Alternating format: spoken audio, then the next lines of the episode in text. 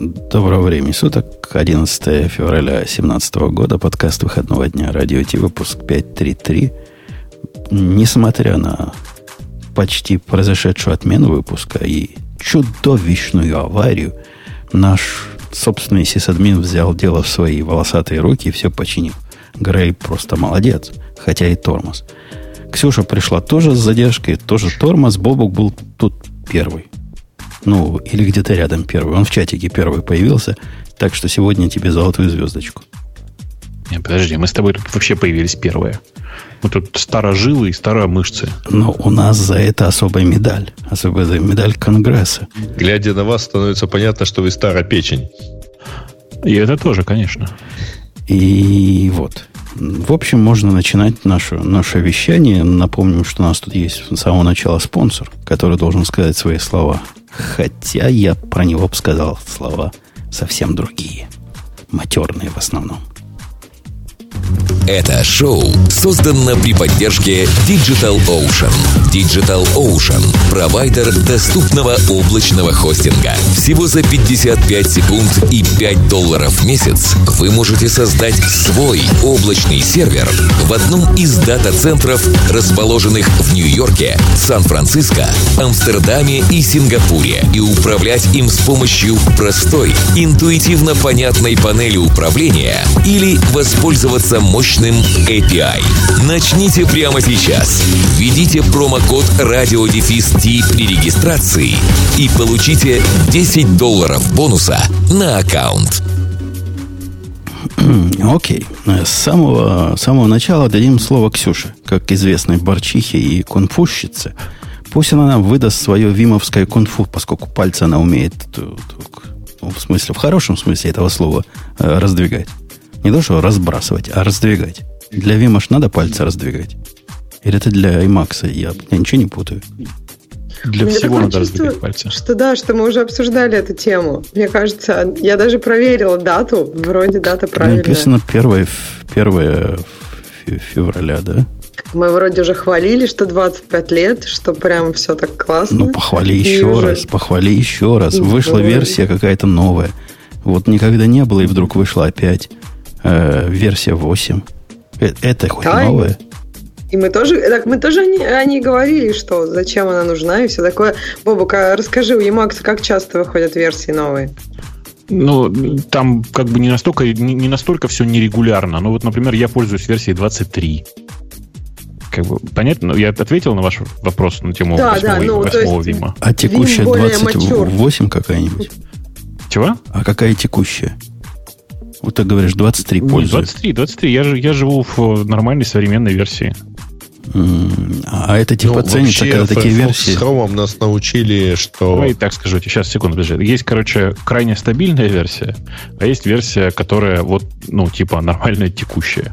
Ну, вот можно сказать, что есть 23 э, на которой я живу, в которой много всего не поломано, а есть 25 которая прям суперактивная текущая.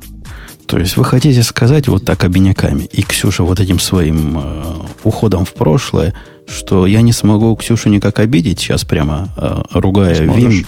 Смогу все равно? Не, не сможешь. Тогда, тогда перейдем на Грея.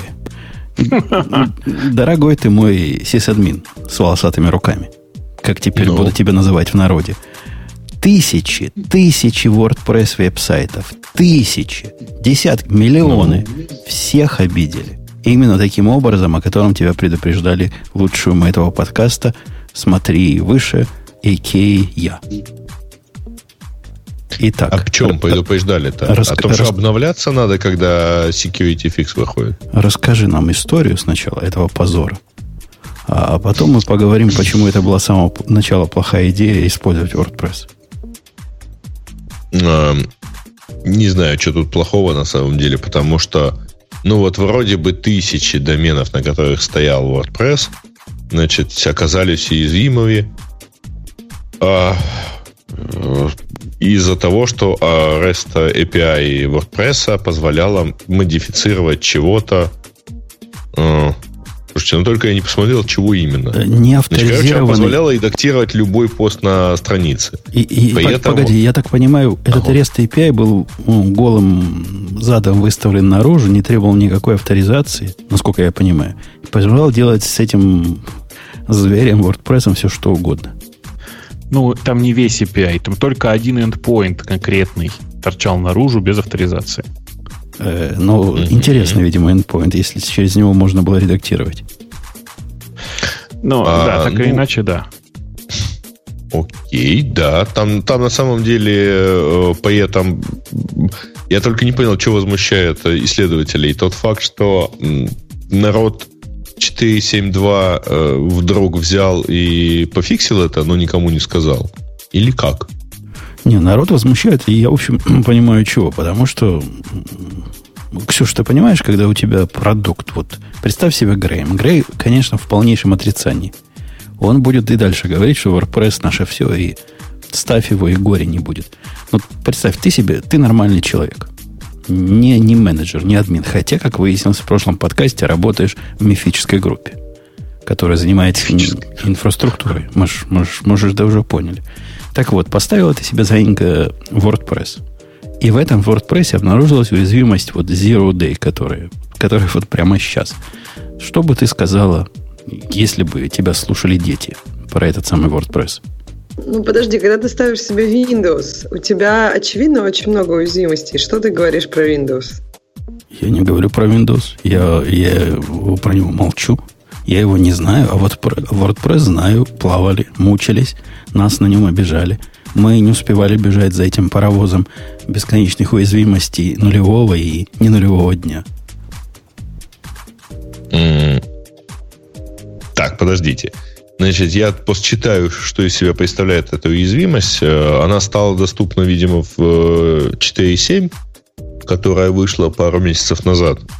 Э, значит, и она означает, что вот в одном месте, если ты через этот REST API э, сделаешь соответствующий submit, ты можешь сделать ему update item.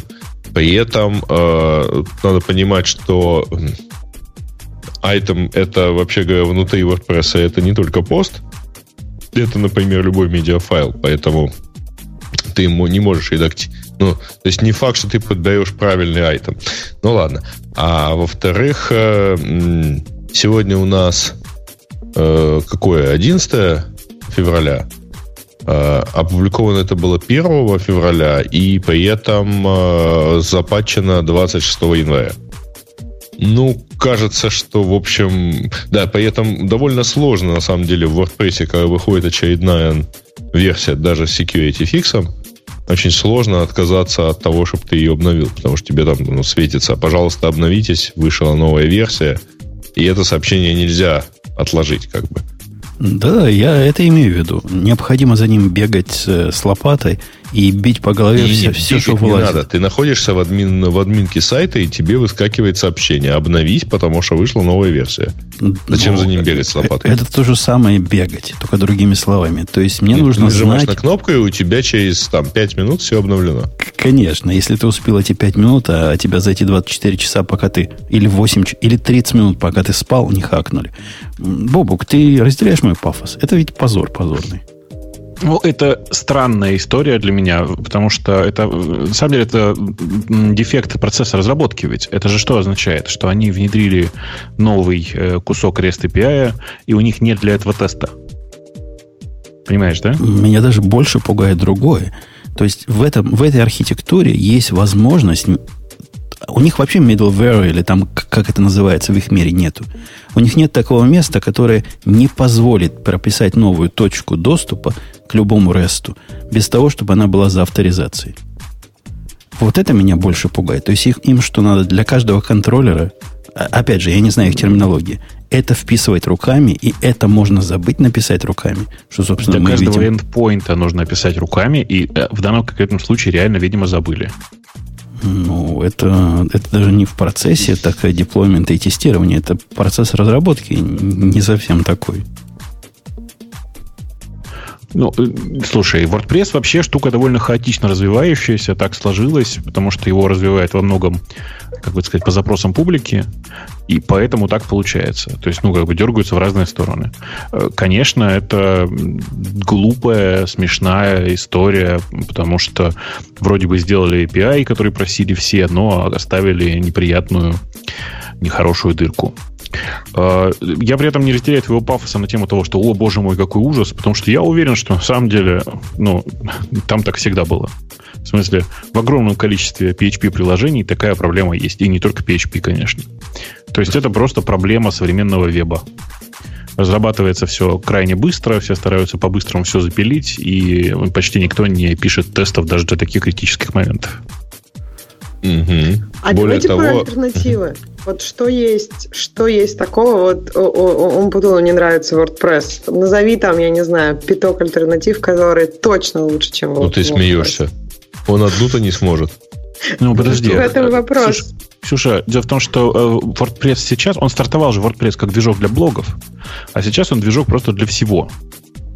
Угу. Поэтому сравнивать довольно сложно. Если у тебя если тебе нужен блог, то есть огромное количество альтернатив.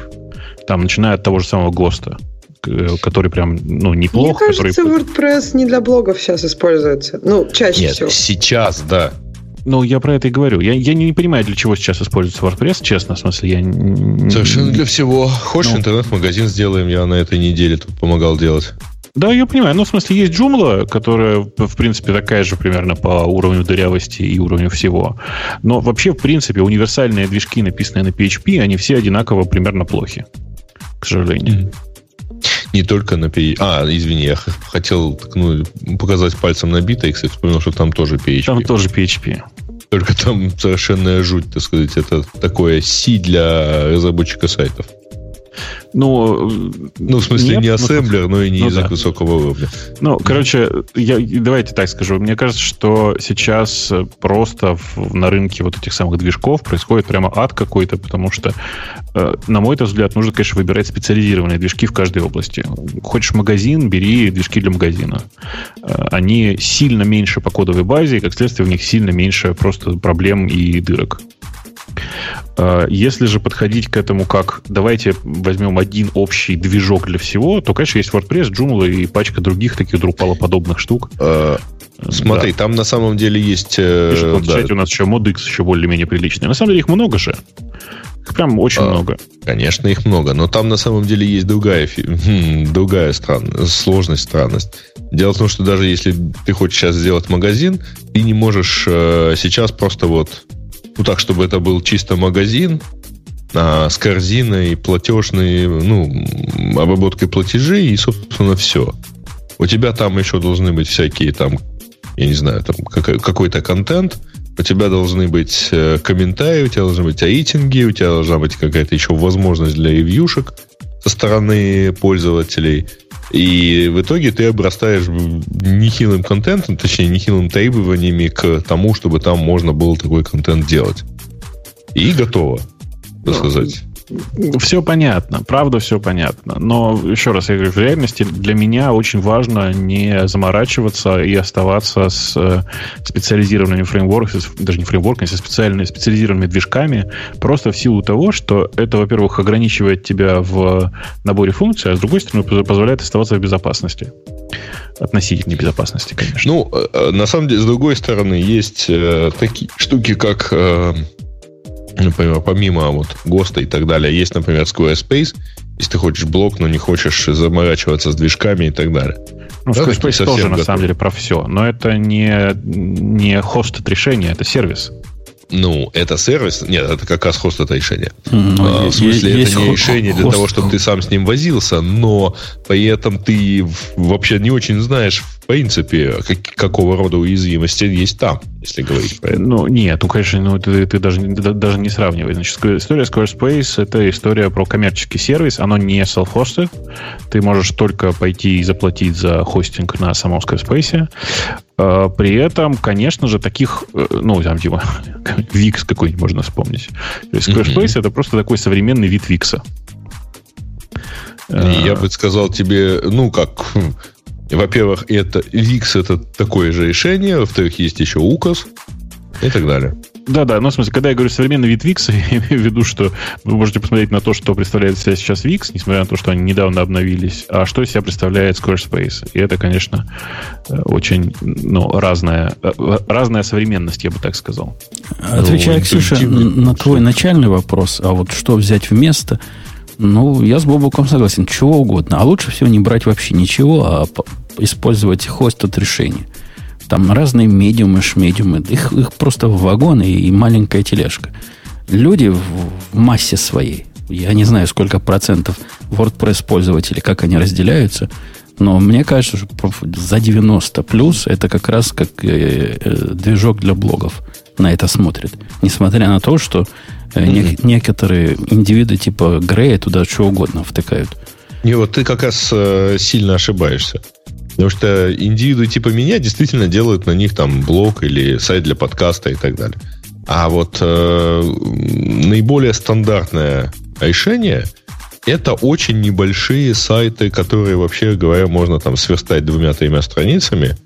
А, но просто WordPress позволяет это сделать настолько удобно, а потом там дать возможность пальчиком там э, мышкой передвигать нужные элементы я даже уже запутался, я знаю с десяток примерно конструкторов страниц, вот визуальных такие, вот визивик-редакторы страниц, которые ты просто берешь и, и создаешь страницу как хочешь. То есть это а... в своем понимании главная его ниша это создание э, простеньких сайтов, каких-то чуть ли не ленд-пейджей при помощи мышки От и драг-н-дропа до корпоративных сайтов. Ты не представляешь, какое количество э, веб-студий, ну, вот, вот этих студий веб-дизайна, э, несколько лет назад начали передвигаться и сейчас специализируются не на том, чтобы делать сайты, а на том, чтобы делать сайты на WordPress. Потому что, ну, правда, WordPress позволяет это делать, сделать вообще совершенно все. У кого-то есть вообще свой кастомный WordPress, у которого, из которого отпилены а какие-то там ненужные функции, наоборот, впиленные функции нужные. В общем, э, то есть вот под чистый блок этим пользуются крайне немного. А если пользоваться кем-нибудь там готовым типа медиума, то на самом деле ты же, в общем, тоже, мягко говоря, не весь в шоколаде. Потому что в тот момент, когда ты привык к хорошему всякому медиуму, выясняется, что у медиума 5 лет как нет денег, поэтому они сейчас начнут искать, как же ж им денег-то на себя найти таких замечательных, хороших. И, и, и, пойди в каких-нибудь старичков, пойди э, в блогер, который гугловский, который, ну, в худшем случае тебя заблокируют, если будешь туда порнуху выкладывать. Ха-ха. Ага, еще пойди в Userland, да, который закрылся. Mm-hmm. А еще ты можешь пойти в какой-нибудь еще... О, прекрасно, ты можешь пойти на WordPress.com. Не, я понимаю, что твой это WordPress не закроется никогда, потому что он железный и непробиваемый по сравнению с Гугловым-то, который сегодня-завтра закроется, несмотря на то, что он уже 10 лет работает. Да, и это серьезный довод. Несомненно. Ксюша, тебе есть масса альтернатив. Если ты захочешь бложек свой хостить, ты приди ко мне, я тебя научу, как пользоваться Хьюго, и мы с тобой эту страничку сверстаем минут за 7, то есть 7 на моей стороне, 3 на твоей стороне за 10. И будет у тебя статика, которая будет лежать где-нибудь на S3 и раздаваться просто по самое не могу э, кому угодно, и где тебя обидеть просто будет... Такого места просто не будет. Э, окей. Э, Значит, Грей я обидел. Кто у нас на, на очереди? Бобук. Бобук, дорогой ты мой. А я как, тебя внимательно. А как ты дошел до жизни такой? Я, знаешь, с удовольствием вообще. Я, я просто пока не знаю, как тебя обидеть, поэтому захожу издалека. Флипборд. Заметил, да. Пользуешься ли ты флипбордом? Как пользуюсь я? Знаешь, на самом деле флипбордом я не пользуюсь, э, и у меня для этого есть очень странная история. Э, я не, слушай, я не помню, я в эфире рассказывал, как я играл в RimWorld, нет? Э, По-моему, нет. Нет. Короче, есть такая очень странная игра, она похожа, ну, знаешь, это симулятор жизни космических поселенцев. То есть у тебя есть несколько поселенцев, у них у каждого есть свои характеры, там не только в полвозраста, а не знаю, прям реально характер почти настоящий. И ты занимаешься такой смесью SimCity и э, Dwarf Fortress, я бы так сказал. То есть ты, значит, на поверхности планеты говоришь им, что делать, как э, там, не знаю, какие, какую часть Земли под поля отвести и всякое такое. И вот в этой игре у меня в какой-то момент э, завелись, просто случайным образом завелись и одомашнились альпаки. Знаешь, что такое альпаки же, да? Это такие... Ну, козы такие. Это не козы. Они больше всего похожи на очень мягких и няшных верблюдов. Альпака это, ну, такое верблюдоподобное существо, на самом деле. И они просто заприблудились сначала, потом они начали жрать мою свеклу, потом они, значит, внезапно начали есть из рук, потом они поселились в доме. Короче, они прямо самостоятельно приручились. Это такое местное чудо. Ну, как бы очень редко происходит. И они тусовались у меня посреди, там, в смысле, в центральной части поселения, все было очень клево, а потом, короче, сверху упал метеорит, хренакнул и убил этих четырех альпаков, которые сами приблудились и тут иногда размножались. К чертям соба- собачьим. Я посмотрел на это, подумал, господи, как они могли вообще? Это же альпаки, это же святое, ну это же такие няшные существа. Я, короче, после этого я не играю больше в RimWorld. К чему это все рассказываю? Я перестал пользоваться флипбордом после того, как они убили Зайт. Зайт это было гениальное mm-hmm. приложение, в котором... Подожди, а Зайт да. разве не CNN купил? Там все очень сложно. Реально все очень сложно. Эм, не, их купил CNN. А потом, по-моему, продал их флипборду. Они закончили свою жизнь в флипборде абсолютно точно. Ровно так. Ну, а, нафига они были, ну, нафига было нужно флипборду делать два сервиса? Э, ну да, понимаешь, да, у него как бы слева диск C и справа диск C, он правый и удалил. Э, короче говоря, был Зайт, э, Зайт хорошо работал, а потом внезапно его не стало, и не стало его во многом в тот момент, когда Flipboard решили использовать его технологии для самого Flipboard. И с тех пор я на самом деле, вот так же, как в истории с RimWorld, да, они убили моих альпаков, они убили мой Зайт. С тех пор я флипбордом старался не пользоваться. И свежая новость это, она на самом деле вызывает у меня очень двойственное чувство. Ну, это как из серии, знаешь, мне прислали бы сообщение чуваки из RimWorld со словами мы, мы оживили твоих альпаков, приходи. И ты приходишь, а там такие зомби-альпаки ходят, у них глаза светятся зеленым, но твои мозги они пока не едят. Вот примерно такая история, связанная с тем, что Flipboard торжественно анонсировали э, что у них в новом интерфейсе будет твой собственный, ну, прямым текстом говоря, твой собственный сайт. Про это же новость, правда? Не, не про это. Они сказали, что у вас собственный сайт уже был давно. Просто мы не понимали своего счастья, где он был. И, собственно, трудно было заметить, что там этот ум где-то есть. Теперь они выпустили как бы совсем новую версию на вид, из которой вроде бы вот этот собственный зайд должен быть э, более явным и, и более, более заметным. Да не, ну типа раньше у них был зайт заткнутый далеко-далеко, а теперь у них зайт, по сути, на, типа, на первой странице э, в тот момент, когда у тебя закончились самые главные истории, принесенные твоими социальными сетями. Понимаешь? Ну, Слушайте, вы меня заинтриговали. Я флипборд, честно говоря, не запускал недели две. Надо пойти посмотреть, что там а сделано. А не факт, что он у тебя обновился уже. Он, он э, обновился. Это же ios приложение в американском сторе он обновился быстро. А он у меня в американском сторе. А, о, хорошо. Если он у тебя в американском сторе, значит, он у тебя уже должен был обновиться, да. Ксения, ты у нас единственный специалист по вот этим глупостям со стороны пользователя. Ты поставила вот эту штуку? Как-то я тоже давно его уже не открывала, то есть я, я не смотрела. Мне кажется, что это все уже давно было. Ну, то есть идея да, то есть это было в Зайте, и это делается все, как сказано в этой статье в Фейсбуках и Твиттерах. То есть я просто не... Мне кажется, что они тут догоняющие, а не перегоняющие. Хотя они пытаются сделать вид, что они впереди планеты всей. Ну, ладно, как единственный человек из вас всех четверых, который флипбордом пользуется, я вам скажу, они реально обновились.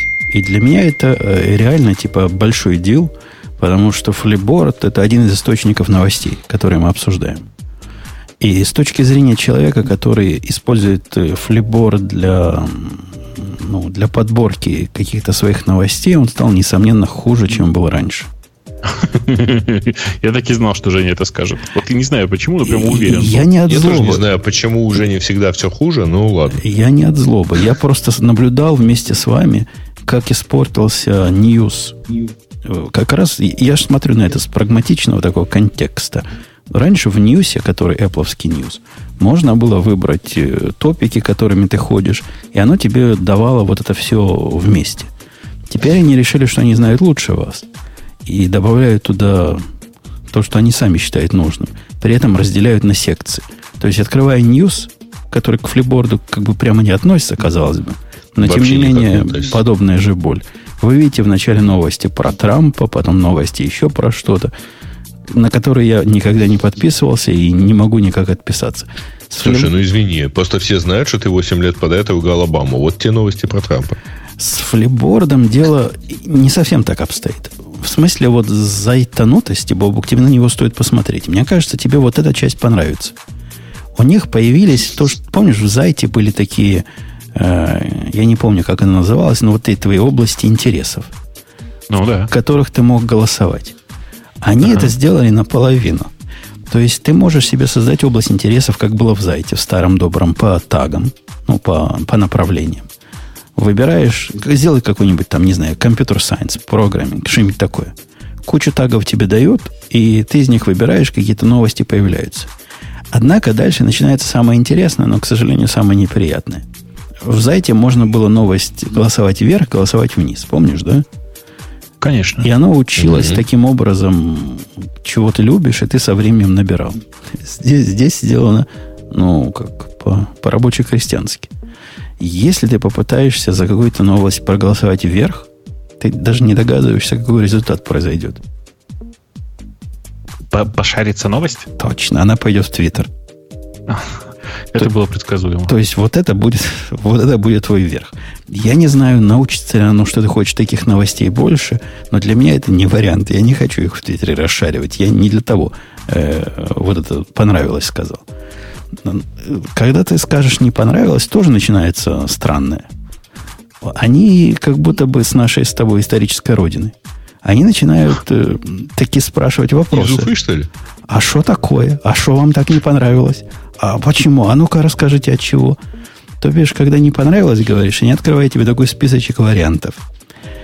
Двухуровневый. Ксюша, это вашим, вот это, алаверды вашим UI-программистам. Первый пункт говорит, это, значит, новость вообще не, не про то, о чем тут сказано. Если ты этот вариант выбираешь, то все в порядке. Типа не понравилось. А теперь ты говоришь, она, значит, не очень релевантна. И вот если ты вдруг скажешь, что она не очень релевантна, или ты не любишь такие новости, оно тебе откроет еще одно вложенное меню, в котором начнет измываться над тобой, опять же, странными еврейскими вопросами. А что такое? Она не, в, не, не в инженеринг, она не в компьютерах, а может, все-таки в компьютерах? А, э, это страшное дело. Вы, вы попробуйте. А они как будто бы специально писали вот это все для того, чтобы люди поменьше дизлайкали их новости. Пока дойдешь до того места, где ты думаешь, что ты уже объяснила и что тебе такое не нравится, не захочется уже объяснять. Я думаю, тут проблема не в этом. Я думаю, проблема в том, что они вот у них есть какие-то данные, они видят, что вот такой процент дизлайков, и они пытаются понять, почему люди дизлайкают новости, чтобы сделать вот твой фид лучше. Но вместо того, чтобы использовать другие способы, например, там, я не знаю, для этого, возможно, фокус-группа была бы лучше. Они мучают пользователей. И мне кажется, что так как они мучают пользователей, данные их будут очень шумные. То есть они все равно не получат. Ну, то есть вот как, например, от тебя. Ты там все подожимал в разнобой. Немного данных они от тебя получили. Вот, например, смотри, у меня, я, я прямо сейчас, чтобы описать вам ситуацию, открыл тему Э, на Mashable вышло э, э, Тим Кук протестует против immigration ban и во время своего UK-визита.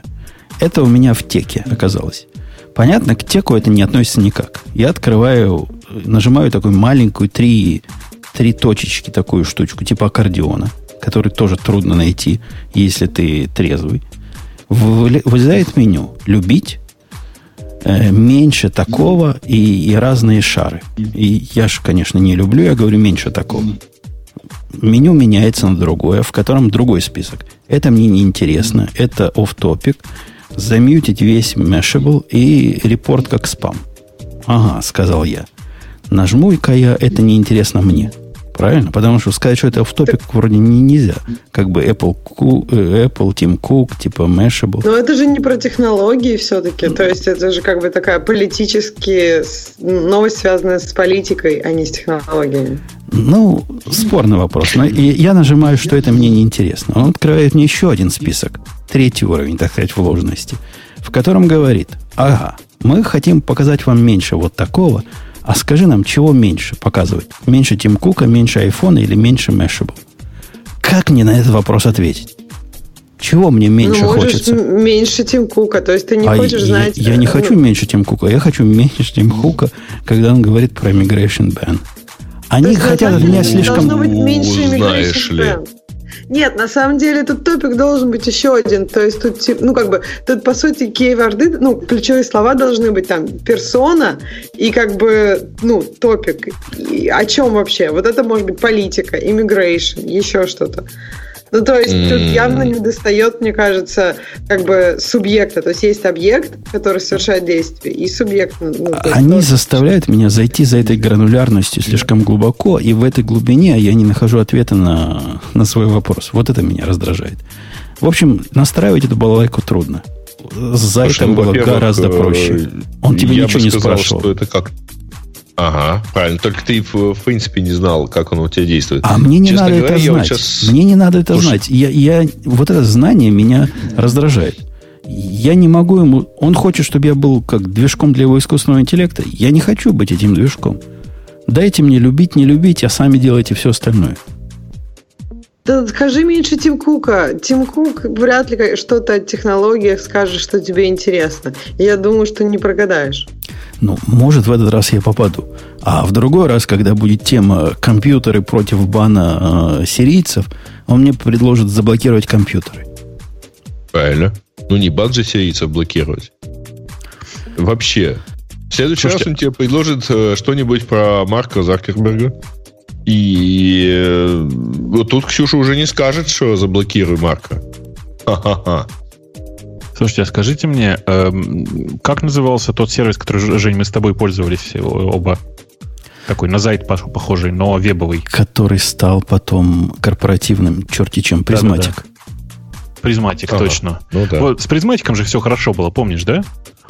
Прям, ну, в смысле, не знаю, как у тебя, у меня был прямо, прям success story была. В смысле, я постоянно пользовался призматиком, это был чуть не главный источник для всего у меня, и было хорошо. К сожалению, практика показала, что, видишь, такие сервисы не интересны обычным людям и не зарабатывают, и все такое. Или э, Может быть, практика показала, что на кложере ничего продакшн написать нельзя. Ну не, ну ладно, он работал. Он работал не хуже, чем работает флипборд. В смысле, просто нужно было, наверное, мобильную версию делать активнее. А, да, так а вот. почему это людям не интересно, Вовок? То есть, Ты знаешь, может быть, просто в... не нашли люди как бы то, как им Де... пользоваться? Дело в том, что людям не, не интересно понимать все вот эти сложные механики. Здесь я хочу полайка, здесь еще что-то.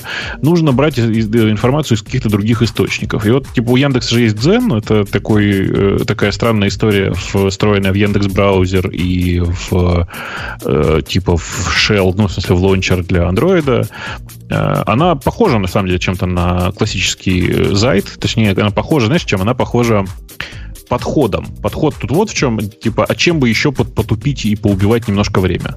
То есть, когда у тебя есть страничка в э, браузере, куда ты можешь зайти и просто посмотреть там какие-нибудь интересные тебе статьи, не выбирая долго и утомительно, это мне нравится, это мне не нравится, оно прям прикольно работает. Но понятно, что это убийство времени. И вот в таком формате людям нравится, я прям смотрю на статистику Дзена, она прямо, ну, огонь. То есть она прям очень хороша.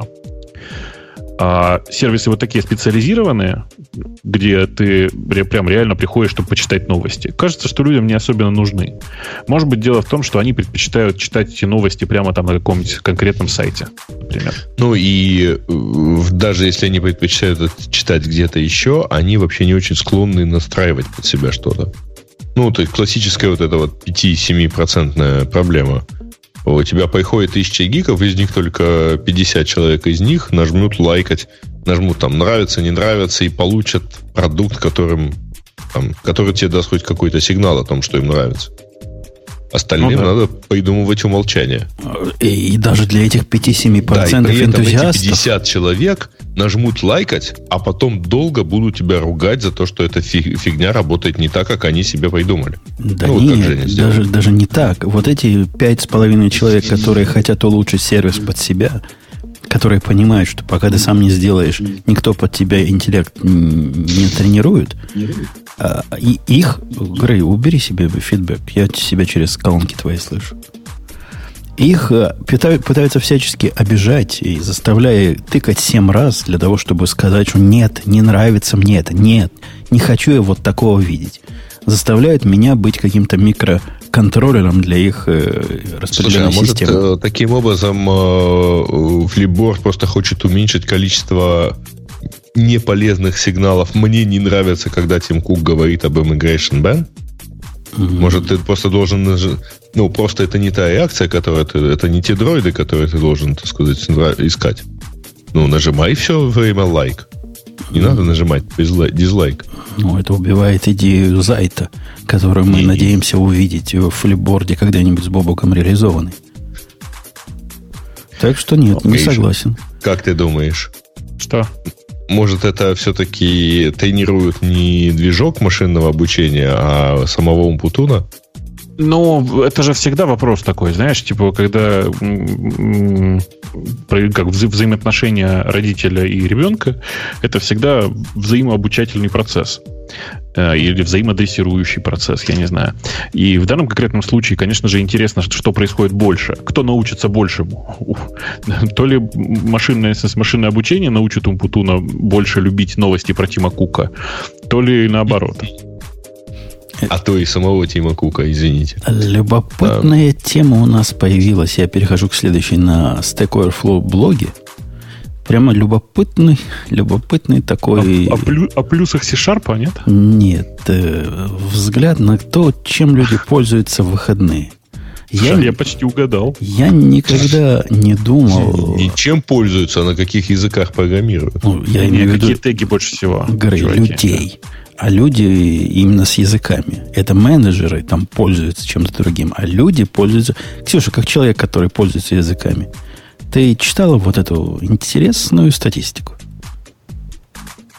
Нет, мне кажется, я пропустила. У нас вообще есть такая тема, ты ее выбрал? Да, да. Я уже выбрал. Да. Называется Нажми «Какие кнопочку, языки да. программирования наиболее востребованы в выходные?» Ох ты, как интересно. Нет, я пропустила. Ну и расскажите же мне, какие. Там, э, там не про языки все-таки. Там речь вот о чем. Какие теги Э, сильно отличаются в использовании э, в, там, в, как это сказать, weekday и weekend. То есть, в смысле, в будни и в выходные, как правильно сказать. И если в будни с огромным отрывом э, сильнее всего изменяется в положительную сторону тег SharePoint, и вообще все, что связано с э, Microsoft. То есть э, SharePoint, э, PowerShell, э, SOAP, VBA и все вот это хозяйство. SQL Server 2008. Э, то в Weekend самые растущие теги это Haskell, Haskell, Assembler, OpenGL, указатели, алгоритмы, C, третий Python, в общем, рекурсия. Ну, в общем, Swing, очень... там же Swing. Swing, да, точно так же. Э, C++ Короче, плюс 11 даже. Как, да я говорю, на самом деле, ты, ты причем понимаешь, да, что эта графика означает? Ну, типа, чем правее вот эта колонка, чем больше она вправо ушла, тем больше э, разница между, э, как это сказать, будни, будними и выходными. То есть, Понятно, то есть на Haskell никто не пишет продакшн, но все играются. Мне кажется, да. Мне кажется, типа, это очень интересная цифра о том, что про Haskell больше всего вопросов, типа, как это, на 75%, да, больше? Да, на 75% больше в выходные. То есть При этом, чтобы вы обычно, понимали... Обычно это э, какой-нибудь там DBA для Oracle, а в выходные он отрывается с Haskell. Угу. С Haskell и ассемблером, обрати внимание. При этом э, ужасный, ну, тут, подожди, тут не ассемблер, тут ассемблай, это что? Это, это, это либо WebAssembly, либо ассемблер. Что-то, знаешь, как бы мы не знаем на самом деле. Ага. Нужно посмотреть датасет, в датасетов, чтобы понять, что там э, на самом деле было в оригинале. Я ну, подозреваю, этом, что, да. что... Что меня радует. Ну, ага. JavaScript это просто вот идеально стабильные и iOS. Ты знаешь, э, на самом деле э, я боюсь, что это ни, никак не связано. В смысле, что это просто разные люди. То есть э, есть люди, которым нужно это по работе, которые в выходные занимаются чем-то другим, а в выходные приходят другие люди, которые увлекаются какими-то домашними проектами, поэтому задают вопросы. Опять не, же, тут... Подожди, подожди, подожди, тут, тут не так. Посмотри а внимательней. Тут на выходных они используют так же часто, как и в рабочие дни. То есть JavaScript, iOS разработчики, там, а где ты это увидел? Facebook и так далее. Ну вот ну, тут написано the same, то есть, э, что на уикендах relative use on weekends and weekdays. То есть они в выходные вот тоже используют. То есть они не спят вообще никогда. Да нет, я думаю, я же говорю, я думаю, что это разные люди. Тут же нет такого, что это одни и те же люди задают. Это... А, я понял, да. Это да, статистика. мне тоже кажется, что это просто цифры похожи. И это вполне укладывается. Ну, то есть это, это, в принципе, привлекает людей. То есть на вебе можно быстро что-то сделать. Если ты, например, в будние дни там ищешь про SharePoint и работаешь где-нибудь там в винде, то в выходные ты вполне можешь что-нибудь там на JavaScript налобать. Или попробовать написать iOS-приложение. И опять Сам... же, есть люди, которые в будни да. это делают. На самом деле, вы посмотрите, там очень интересно вообще другое. Зайдите, промотайте статью ниже и посмотрите на э, вот этот такой странный э, total number of questions. Видите, да, в, там только середине такой график с точечками. И вот на него прямо интересно смотреть. То есть на него смотришь, и там прям как бы много всего интересного. Например, э, у OS X, смотри, какой перекос в сторону уикенда.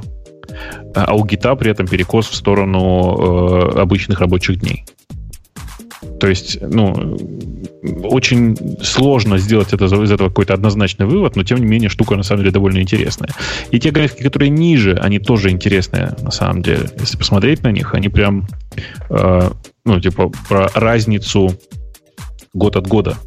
В общем, только из-под палки можно заставить себя заняться Excel, Интернет Эксплорером и Маджентой, да? На выходных. Да. Ну и SharePoint тоже, да. Особенно на выходных. А, интересно. Я думаю, вопросы по SharePoint на самом деле задают э, такие типичные менеджеры, которые просто приходят на Stack Overflow не про программирование, а про все остальное. А такие люди ходят... На... Э, Грей, ты ходишь на Stack Overflow?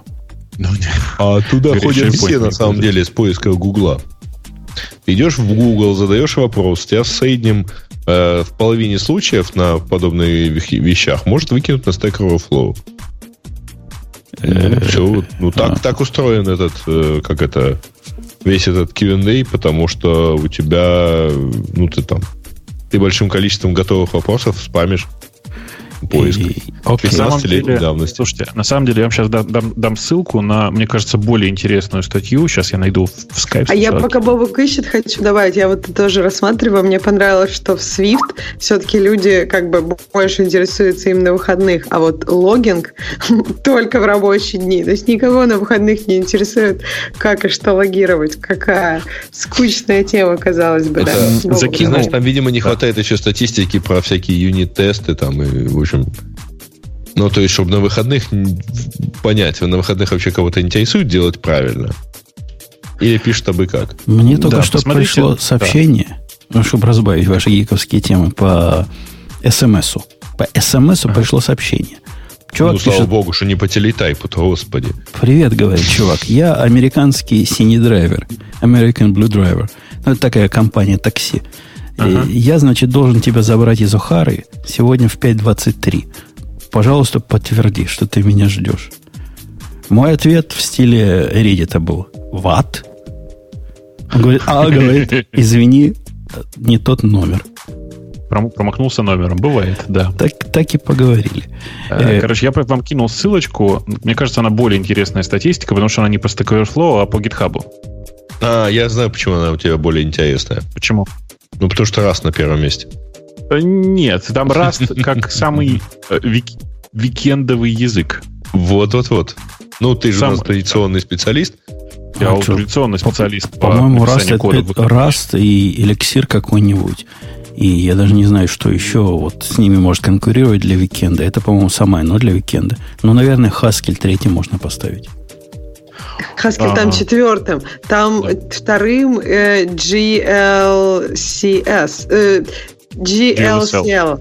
GLSL. SL. Это что такое? Да, да, да. Это что такое вот. для тех, кто в танке? Расскажи, Бобок. Да. Э, это кусок языка OpenGL, ну, OpenGL сам по себе, это sharing language.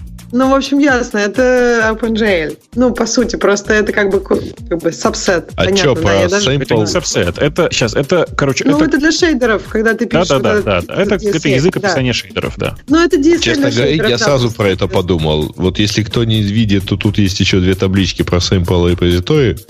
И второй назывался репозиторий с названием Wolfendum.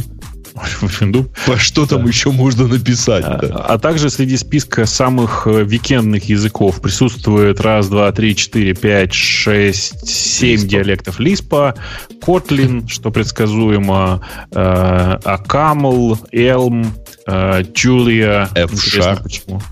Ну, F-Sharp, понятно, да, кто на нем пишет. На самом деле, третье место интересное, на D люди пишут, оказывается. На выходных. Люди на языке D пишут на выходных. Да. Э, у меня... При этом, а, да. а вот в рабочие дни, обратите внимание, народ пишет на Nginx. Ну, Меня это удивило про, про рабочие дни, что Objective-C и Objective-C++ это разные вещи. Причем, когда они пытаются выделить пример репозитория, они, ну, это один и тот же репозиторий. То есть репозиторий один и тот же, но языки мы считаем, что они... Это, это же, слушайте, а что за язык процессинг?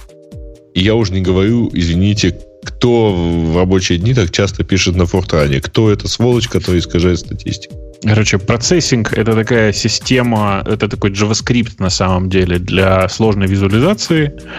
А, Vue, понятно, как бы это примерно тоже JavaScript. Понятно, на MATLAB вообще пишут только в будни, потому что это, видимо, студенты.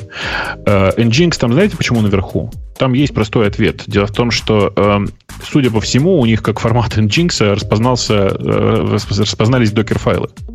Да, судя по, по сэмплу и по первым там чё, и первый, да. А что вдруг? Что за дебилы такие? Ну, так получилось. Там типа, же и там в... строчки, и там строчки. Не, не, в названии язы... основного языка для репозитория нельзя, по-моему, указать докер-файл, поэтому многие ставят на Nginx, потому что внутри там набора для композа у них еще и Nginx указан, например. Ксюшенька, у меня, у меня для тебя, как для самой молодой из нашей аудитории, из наших ведущих, буквально маленькой, самой маленькой из нас есть поучительная история. Я даже не буду задавать сакраментальный вопрос, хочешь ли ты ее услышать, потому что ты просто вся дрожишь от нетерпения. Поэтому я ее расскажу. Вчера, не вчера, на, на неделе на этой, перекинулся я совершенно на, на странный проект семилетней давности. И в этом проекте были в течение многих лет проблемы в том, что э, там такая особая система оценок, ну, Бобу, как специалист по искусственному интеллекту, поймет, которая пытается собой заменить многомерный анализ. Mm-hmm. То есть вместо того, чтобы делать как, как умные, там сделано по-рабоче-крестьянски. То есть много-много размерности, и по этим размерностям вычисляется вес, по каждой размерности, по нелинейной функции определяется, насколько вот этот конкретный параметр значит, весом, а потом все это вместе суммируется для того, чтобы получить какое-то число от нуля до одного. Вот такой рабочий крестьянский способ. И, в общем, ничего странного в этом нет. Надо было переписать этот сервис под новые требования. И начал я смотреть на его код. И знаешь, Бобук и Ксюша, что я заметил в этом коде? Математику ну. надо учить. И вот эта идея, что программистам даже арифметика не нужна, она просто вот в этом коде была видна. Чего чувак сделал? По сути, ему надо было построить курву. Ну, ты знаешь, Ксюша, курвы, кривую. да, такие? Курвы. Ну, кривую, да, курву. И, и я даже не стал смотреть поначалу в его код, что же он там делает, пока не увидел, как он вызывает, собственно, вот этот э, свой запрос «дай мне вес», и выдает этому запросу примерно 15 параметров. Ну, кроме, собственно, самого данного, еще 15 каких-то параметров для настройки курвы. Опаньки, сказал я. А зачем? Что ж он там такое делает? Мне прямо стало любопытно. Я думаю, самые догадливые из вас догадались, что он там делает. Поясняю. Нет. Он курву заменил набором линейных функций для каждого интервала. И, и для каждого... Слушай, он же здоровый. Для каждого кусочка он конкретно дал подходящий наклон. Значит, ну, вот просто там x равняется там 2, 2, 2 y или там, вот эти двойки, тройки и пятерки он для каждого интервала задавал. При этом размер интервала тоже задавался, а цель была построить гладкую курву. Ну, то бишь... То есть он не слышал, да, как бы... То бишь он не есть... слышал, что бывают экспоненциальные всякие функции. Mm-hmm. Вот, и я, по большому счету, это заменил то, что называется exponential decay и increasing form. Что, собственно, одна строчка кода, и, и в общем, примерно такая же курва получилась. Жень, Жень, ты не понимаешь. Я тебе говорю, он железнодорожник. Ты же знаешь, ну, а, там, каевых рельсов не существует. Каевые э, в железнодорожных путях выкладываются кусками прямых рельсов. Там от 12,5 метров до 25. И, точно. соответственно, если у тебя... Точно из ваших. Точно из ваших. 500 метров, суд например. Но поучительная часть этой истории не в том, что я такой умный, потому что в этом ума никакого нет. А в том, что, мальчики и девочки, вы не пропускаете классы по математике. Это, это в школе, наверное, даже еще учат. Ну, или в институте, как по крайней мере. Школе, в школе. А, слушай, а, на самом деле это очень интересное совпадение, потому что недавно приходит ко мне один из коллег, который занимается там развитием довольно быстро, быстро растущего сервиса. У него толпа, в смысле, некоторое количество прямо хороших программистов. Знаешь, таких хороших, бодрых программистов, которые быстро пишут. Сервис простой, ну, несложный с, техно, с такой с технологической точки зрения. Приходит и говорит, слушай, у меня открытие, типа, открытие десятилетия. Я внезапно осознал, что не все программисты знают математику. Пришел-то он ко мне, чтобы я ему помог, помог людей, которые с математическими скиллами, э, хоть немножко. Но это прям удивительно. Э, и удивительное дальше пошло. Ладно, я посмотрю. Это какой-то неизвестный программист, которого уже никто не в этой компании не помнит, который вот эту балайку написал. Она работала прекрасно 7 лет. Никто не жаловался до этого момента. Э, я потом поделился этой историей со своим же, этим самым, со своим программистом. Говорю, чувак, смотри, говорит, что бывает, когда люди математику не учат показал ему, значит, вход, вот эту дикую функцию. Вы видели, там, там внутри прямо if с else стоит. If, else, if, else, if, else. Да их штук 50. И показал ему, значит, замену одну строку. Он сказал мне это, у, говорит, откуда ты знал? Как твоя, значит, как, как твоя вот эта функция выдаст кривую? Ну, я даже не знал, что сказать. Дал ему ссылку на Wolfram. Говорю, вводи здесь и смотри, что получится. Ну, как так? То есть прав... люди забывают из школы так сильно? Или, или как это? А... Или как бы вообще не учили? Они или не как-то не очень э, накладывают вот это знание, как бы абстрактное, на то, что оно совсем-совсем реальное. Это не первый раз, когда я вижу, когда вот такая элементарная, это даже не это где-то высшая математика, это почти арифметика. Люди забывают почти арифметику. Ну, э, действительно, на самом деле, когда ты не пользуешься математикой, в смысле, то она начинает вылетать из головы. Э, и это прям, ну, жестко вылетать совсем. То есть ты потом тебе не просто вспоминать придется, а прям придется перепроходить какие-то курсы. Ну вот смотри, Бобук, если бы я сказал вот такое, Бобук, сказал бы я, представь, я твой начальник злобный, прихожу весь в злобе и говорю, Бобук, напиши мне такую функцию, которая на вход получает x, который от нуля и до неизвестно чего параметризировано вот этим неизвестно чем. А на выходе дают y, который от нуля до одного и никогда больше одного не будет. Ты бы, Бобок, не стал бы мне ифы писать. Ну, я зуб даю не стал бы. Ты бы вспомнил, что что-то такое бывает. И, наверное, в тебе какая-то что сказала, что то ли экспоненты, то ли логарифмы. Ну, что-то такое ты уже в жизни слышал, правильно? Может, синус, косинус. Угу. Мне тоже кажется, что это не про то, что помнить конкретику, не про Потому то, что проблема-то помнить... в тебе, Жень. Ты должен был сказать ему, что это за функция. Намекнуть, что там число, которое на 2 начинается, где-то, наверное, задействовано. Ну, причем, если вдруг ты хотел бы сказать, что это квадратный корень, то надо было говорить не квадратный корень, а square root, ну, SQRT. Как в Basic, блин. Э, окей, вот такая история жизни. Я сильно удивился, но переписал красиво. Что там красиво? Одна строчка. Э, Ксюшенька, что смотрит на тебя? А, на меня. Там, по-моему, была. Ну, я не знаю, насколько это будет интересно кому. Там была тема про то, как сильно, сколько зарабатывают программисты в разных странах. Ух, чужие деньги считать в чужих же карманах. Я хочу спросить вас встречный вопрос, что может быть интереснее. Ну, может, то, сколько им не доплачивают? Коварные менеджеры. Это TechCrunch опубликовал ссылкой на тех, которые на самом деле сделали это исследование. Там какое-то крутое исследование, я так понимаю, вот э, хайрит некий произвел. писал про это, да? Да. Ну? Ну, видите, как оказалось, все видели эту тему, так что всем Нет, я не видел, что, что Виша про это писал. Вот и все. А. Э, ну, мне не очень нравится, как это интерпретирует э, TechCrunch. Я предпочитаю пойти, если честно, на оригинальную статью Хайреда. Там TechCrunch, слава богу, на нее ссылается напрямую. Э, и там, правда, довольно интересно есть всякие срезы. Например, мне очень нравится такой второй график, вторая такая визуализация, которая называется «Средний доход инженера по отжащенной, как это, отнормированный на стоимость жизни в Сан-Франциско». Э, и он прямо, ну, в смысле, прям реально интересная картинка получается. Mm-hmm. Из этой картинки не очень понятно э, вообще, ну, сейчас, да. Из этой картинки непонятно, зачем Ксюша из Сиэтла переехала в, в Калифорнию. Это да, правда. я тоже смотрю, да, да, да. Но я, я это знала, и я понимаю очень четко, почему тут на самом деле в Калифорнии, кроме того, что все дико дорогое, еще есть очень с налогами не все так. Ну, то есть тут просто федеральный налог больше, а в Сиэтле, например, его в принципе нет в Вашингтоне. И то есть это минус 10% зарплаты просто. Слушайте, то есть я правильно понимаю, что вам За всем нужно сниматься и ехать в Остин, да?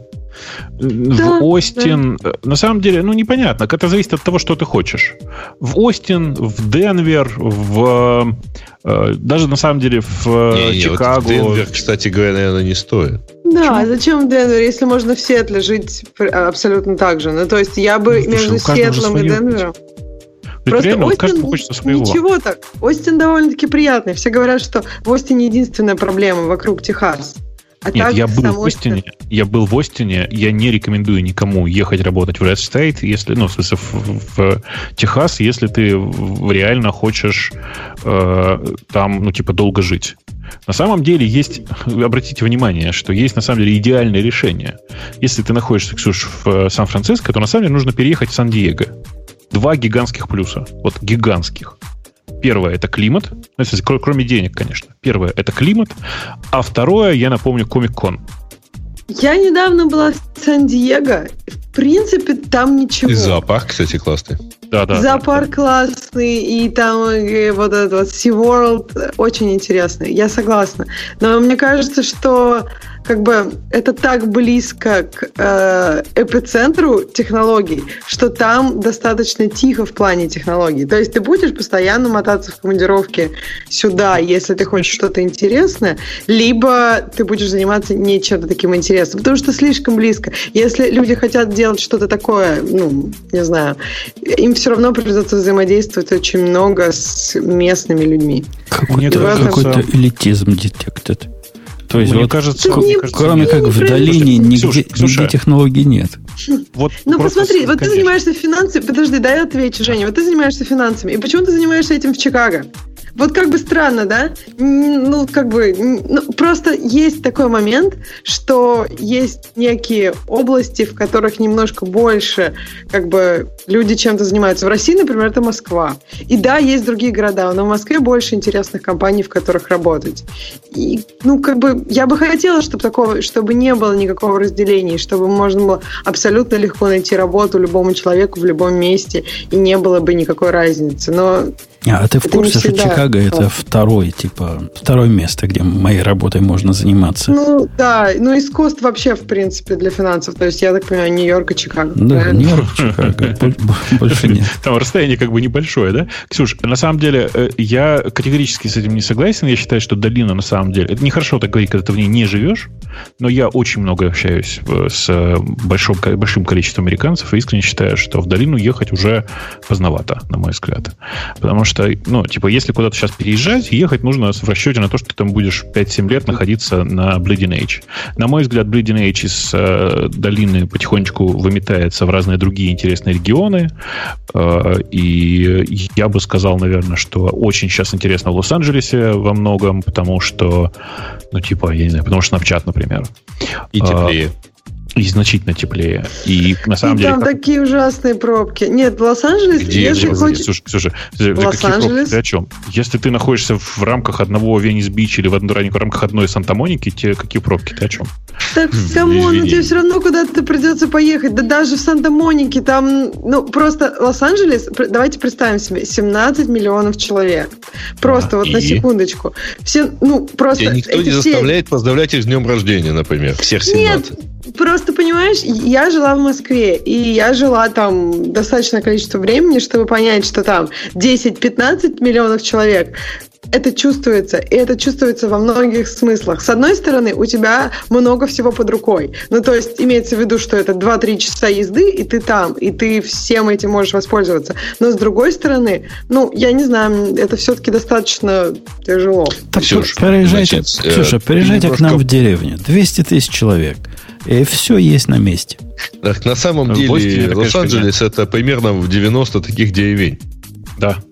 Все да. на месте. Ксюш, ты, э, когда ты с, значит, ловишь вот этот вот шаблон про э, пробки в Лос-Анджелесе, ты забываешь про то, что это пробки на хайвеях, которые, вообще говоря, там, над Лос-Анджелесом, между городами и так далее.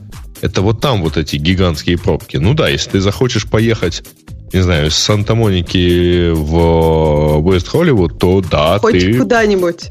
Если нет, нет, ты пробок из Санта-Моники хоть куда-нибудь куда нет, это неправда. Не, не, не, Слушай, подожди, вот из Санта-Моники, если ты хочешь, если ты хочешь передвигаться по Санта-Монике, тебе вообще машина не нужна. Ну только если ты не, не собралась да. в, в магазин Соседи. с большими покупками. Э, погодите, да, а, район по, позвольте мне уже. от транспортных тем перенести вас на денежные да ну, темы. Да ну, это самое интересное. Подождите, ну. то есть 130... Я хочу понять, что... что я, я к математике опять претензии есть. Это сказано, что это average. Это что за average такой? Дайте мне детали. Это какое среднее? Ну, это ты плюс Карл плюс твой китаец, поделенный на три. Не-не-не, это, короче, это аналитика, сделана ребятами из Hired э, на базе их собственной информации о том, э, как сейчас, какие сейчас предложения, ну, то есть, какие сейчас предложения в каждых из этих компаний. Брали они средне, примерно одинакового уровня специалистов, и это, ну, типа, это реально не супер крутые профессионалы. Нет, это, типа, стандартная зарплата для нормального, хорошего человека. Взвешенная по жизни, это... по жизни в, в Сан-Франциско. То есть это Нет, как бы одна из табличек, это да. Вот вторая табличка отнормированная по уровню жизни в Сан-Франциско. Под стоимости жизни в Сан-Франциско. Ну, не по зарплате в Сан-Франциско поэтому. Да, да, по стоимости жизни. Потому сколько, сколько ты платишь за аренду, сколько ты платишь налогов и всякого вот этого. И с этой точки зрения, повторюсь еще раз, Лос-Анджелес и Сан-Диего один из самых приятных э, вариантов. Просто я же, я, же, я же не зря на это смотрю. Я когда на это смотрю, я думаю, ну вот сейчас возьму и прошу климатического убежища. Да не, не, не погодите, что-то с математикой не так. Ну, я, я, я опять же, вы меня простите, но что-то не так с математикой. Если не взвешивают по Bay Area, то она как бы должна быть коэффициент типа единица. Я правильно Так понимаю? она и есть единица. Она и есть. Просто как она и есть единица? пожалуйста, верхнюю Почему? часть Salary by Market, и, и ты увидишь, что и там, и там стоит для Bay Area 134 тысячи, у них зарплаты вот уже... 134 тысячи в среднем вот в реальности, просто вот да. Средние, да. да. То есть у вас в Сан-Франциско, Ксюша, так мало получают на самом деле? Это, э, слушай, это же с учетом Гугла и стартапов, ты же понимаешь. А что с Гуглом не так? С Гуглом все хорошо, со стартапами все плохо. А. Ну, почему? Со стартапами там все тоже все хорошо. Да, со ну, стартапами смысле, тоже Ну, короче, хорошо. это средняя температура по, по больнице, включая морг и крематорий. Ну, блин. Нет, ну да, если включить там всех, я не, не знаю, интернов, студентов и так ну, далее. Ну, значит, наверное... значит, их среднее какое-то кривое. Это не то среднее, которое интересует специалистов. Нам не интересно Нет. среднее арифметическое. Нам какая-нибудь... Подожди, а Чикаго, Слушайте, я, конечно, не знаю, считаешь, сколько что... у вас там в среднем и не арифметическое, но я тут сегодня читал статью города, в которых можно классно жить за 60 тысяч, и я что-то не, не понимаю. Вам что-то действительно так много денег надо? Ну, вообще да. Вообще за 60 тысяч жить нельзя. Не, не, ну, в смысле... Нет, вот как раз в Бельгии да, написано, что, что можно. Ну, то есть, не, не, слушайте, come on, за 60 нельзя. тысяч чистыми после налогов, конечно, можно жить. Да никто не считает да, чистыми, чистыми во-первых. А во-вторых... Конечно, можно. Да. Во-вторых, нельзя на 60 Подожди, тысяч после налогов ты, можно. Мы, мы, ну про что? Если mm. есть медицина, если есть там куча всяких этих, вот просто они дальше сравнивают, например, с Европой. Но это же вообще не сравнимо, потому что есть еще некоторые моменты жизни, которые у тебя либо оплачены, либо нет. И либо тебе свои деньги на них тратить, либо как бы все это уже Слушай, есть. Э, видишь, это, да, ты права. Ты права, причем вам, ну как, в, в, в, там действительно очень сложно это сравнивать во многом, например, потому что в части европейских стран медицина стоит, ну как бы совсем других денег, в смысле значительно меньше, чем в Америке, а mm-hmm. в части как бы для того, чтобы получить нормальную медицину, нужно ехать в другую страну, понимаешь? Ну Поэтому... опять же, даже если ты поедешь в другую страну, если у тебя другая страна через дорогу, и если там стоит все, там, я не знаю, дешево, то почему туда не поехать? И это еще один аргумент в пользу Сан-Диего. А, я поняла. Ну нет, там не хорошая медицина. в чатике говорят, что можно жить в Тернополе и за, за тысячу жить как бог. Ксюш, Ксюш, это зависит от того, какую медицину ты хочешь. Если ты хочешь сменить пол, то, конечно, надо ехать в Мексику, там, говорят, дешевле, а врачи те же самые. Можно сесть в тюрьму. Там Подожди, бесплатно почему? поменяют. Подожди, почему врачи те же самые? Если врачи те же самые, они сами границу перейдут, как, как говорится, и Правильно. будут намного Плать больше денег получать. Нет, а там не нет, те же, нет, не нет, те нет, же самые. Нет, нифига. Врачи в Мексике, в ближайших к Калифорнии регионах получают больше денег, чем в США. Они меньше налогов платят, и там страховки нет. Ты там будешь платить своими собственными деньгами. Ой, я не знаю, я, я, я надеюсь, что это так, но все, что я слышала, у меня просто меня у меня очень много знакомых, которые в Калифорнии работают в медицине, и многие из них рассказывают мне страшные истории про то, как типа возьму отпуск за свой счет, поеду, проведу операцию в, в Мексике. А, типа еще того. лучше на Кубу там слетать, тоже это любят Я вот тоже про Кубу слышала. Да, там на Кубу. про Мексику. Чуваки, а на Кубу, понимаете, там виза нужна. Ну, сейчас уже с этим, с этим проще нет. будет. Вообще, мальчики и девочки, что которые слушают нет. этот подкаст да. и верят Бобуку в то, что можно в Америке жить на 60 тысяч, вы, вы учите математику лучше, и вам не придется жить на 60 тысяч. Если я правильно помню, в Америке средняя зарплата меньше 60 тысяч. 55 тысяч, да. Да, средних да. household. Ну, живут же. Ну, да. Но опять же, где, если мы посмотрим в центре страны, то там даже вот, ну, аджастмент другой. Ну, то есть, все зависит от того, где ты живешь и сколько у тебя все вокруг стоит. Э, окей. Давайте оставайтесь. Я при этом, да, я при этом, простите, согласен, что жить в Остине очень прикольно, по, по, по, опять же, по двум причинам. Во-первых, потому что это город, в котором э, в центре огромное количество кабаков, и это прямо огонь. А, а во-вторых, там происходит South by Southwest, э, который я страшно люблю, и, и поэтому там тоже очень прикольно. А как по поводу открытого и закрытого ношения оружия? Тебя это никак не радует? Э, знаешь, меня это никак не радует, потому что я просто про это не задумывался. А ты подумай. И, кстати... Ну, если ты хочешь в Техас, потому что там можно стрелять по коровам? По двум. Во-первых, можно стрелять по коровам, а во-вторых, там моя команда рядом, я смогу ходить на их игры. Сан-Антонио. О, хорошо, да. Ездить на их игры. Ну да, сколько там с бешеной собаки. Две тысячи миль не крюк. Э, там, понимаешь, Жень, там об, вообще об... не ходят, да, там всегда да. ездят. Так что если это было бы в соседнем доме, ты бы все равно ездил. На пикапах Кстати, обрати внимание. Смотри, самое интересное это города все равно на юге. Бросай уже свой Чикаго. Точно, Скучно, холодно. Точно, давно пора. Э, И С, озеро. Э, оставаясь вокруг Stack Overflow, который нам статистику дает, у нас есть еще одна тема, которая м, про главные книги. Самые главные книги, которые нужны для любого программиста по версии, э, по оценке э, их упоминания на Stack Overflow. Если я правильно понимаю. То, что Stack Overflow такой датасет-то важный теперь в твоих Ну, твоих вот темах. кривульки рисует. Ой. Пойдем посмотрим. Номер один из этих книг, я вам расскажу, это Работа, эффективная, эффективная работа, работа с Legacy Code. С Legacy Code. Ну, со старым кодом. Э, как лучше это, наверное, сказать? С унаследованным кодом. Ребят. Ну, алгоритма смотри в тетрадке учуня. Угу. Legacy. Номером вторым идет э, концептуальный труд банды четырех. Ага. Э, номер третьим идет дядька Боб с чистым кодом. Номер четвертым идет Java Concurrency in Practice. В общем, вот это меня удивляет. Она, вот она, это потому что она... Не-не, она, в общем, не самая лучшая вот с точки зрения современности книга. По-моему, это только второе издание, да, есть сейчас. Но это лучшее из того, что есть про Java Concurrency. Просто интересно, почему как бы вот все остальные книжки до этого, ну, то есть вот в первой про работу с Legacy кодом, там просто Java и C++ примеры. Она более-менее хотя бы пытается быть общей. Вторая, ну, очевидно, что банда четырех абсолютно общая. Есть там, конечно, какие-то моменты с языками, но все равно она более-менее общая. Следующая но тоже она там. Не, хотя не совсем общая, она ООП design patterns. Ну, все равно она, по крайней мере, ну, хотя бы пытается быть немножко агностик к языкам, правильно? То есть как общо, я имела в виду в плане языков. Третья тоже достаточно общая. Там есть Java моменты, но она общая. Но вот четвертая, но она же прям про Java. Я понимаю, что там про concurrency есть в общем, но все-таки как-то... Почему не, не. это не книжка Нет, там, там даже нет она чисто про Java. Она, она да. очень четко заточена на таком микроуровне, на конкретные джавовские конкуренции проблемы, как причем, они были... Причем на Java 6, по-моему. Вот я и говорю, странно. Ну, где-то, где-то, где-то так, не Java 8. А, но, тем не менее, весь мир на Java пишет, что ты хочешь, что тебе странного? Да нет, нет, никакой странности здесь нет. Если я правильно помню, это типа самая рекомендуемая книга по Java вообще. В смысле, ее рекомендуют на всех учебных курсах и все такое. И она при этом, ну, типа, я не знаю, я, честно, я ее читал прямо очень давно, я очень мало из нее еще помню. А что же, что-то изменилось с тех пор? Вот со, со времен Java, Java 6? Мне кажется, что фундаментально нет. Ну, как? Изме- изменилось, э, вот, во-первых, форк-джойны появились, которых да. тогда, когда написалось, не было.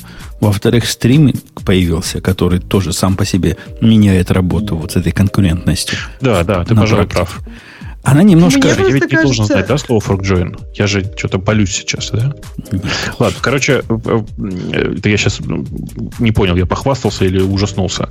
Э, мне кажется, просто это книга, которая очень эм, популярна была среди джаверов, там, типа, пять лет назад. Ее очень активно рекомендовали, и вот результат по Amazon. Да, мне кажется, что должно быть э, на этом месте, должна быть какая-то книжка про конкуренции, которая более общая, которая дает примеры и на Java, и на другие языки, и показывает показывают серьезную проблему, потому что конкуренция это очень важно, так, как все мы знаем, там очень много проблем и так мы, далее. Мы-то это Я все вот знаем, тому. Ксюша, но, к сожалению, э, реализации конкуренции настолько разные в разных экосистемах, языках, что то, что ты знаешь про Java, никак тебе не поможет в другом мире. Эти знания попробуй перенеси в какие-нибудь акторы, в какой-нибудь Erlang, в какой-нибудь CSP в Go. Да они вообще мало применимы. Ну, по большому гамбургскому счету. Очень мало. Очень мало. Они концептуально совсем разные подходы к одному и тому Подожди, но даже вот в этом чистом коде, который под номером 3, там есть про concurrency, и оно довольно отдельно. То есть там просто про подходы и про понимание, что вообще есть такое concurrency. Что как бы, что ты что-то выполняешь, и результат тебе пройдет. Ну, то есть вот, вот эта идея асинхронности, которую важно понимать, если ты хочешь работать с concurrency, она, ну, мне кажется, она тоже важна и вполне могло быть. Просто интересно, что книжка про язык становится популярнее какой-то общей книжки. Уже на четвертом месте.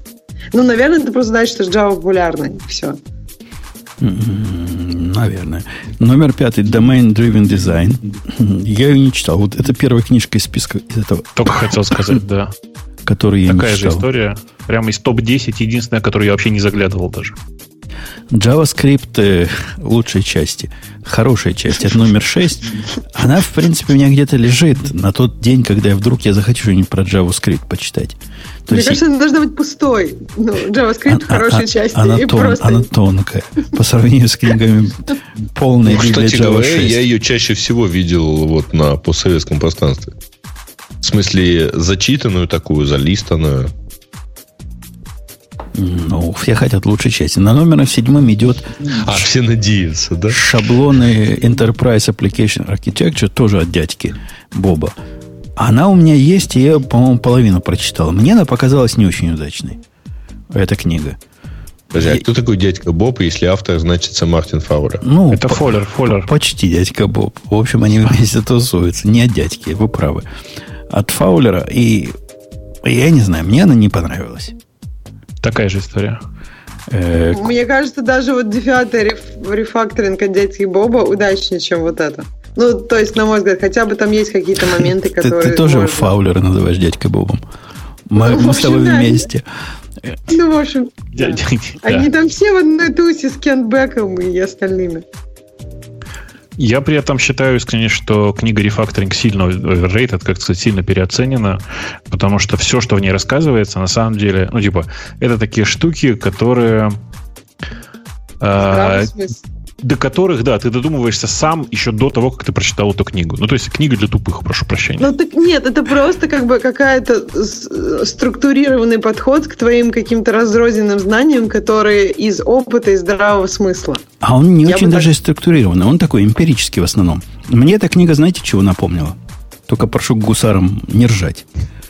Когда-то, когда я страдал, что у меня выпадают волосы, не помню, рассказывал я вам эту историю или нет, на голове волосы. Я себе купил книгу, которая напоминает вот по стилю этот рефакторинг. Типа, как сохранить себе свои волосы шелковистыми. И рецепт этой книги был простой. Надо взять полотенце, тереть ей череп, пока, значит, новые волосы не вырастут. Вот сильно так. мне эту книгу напоминает.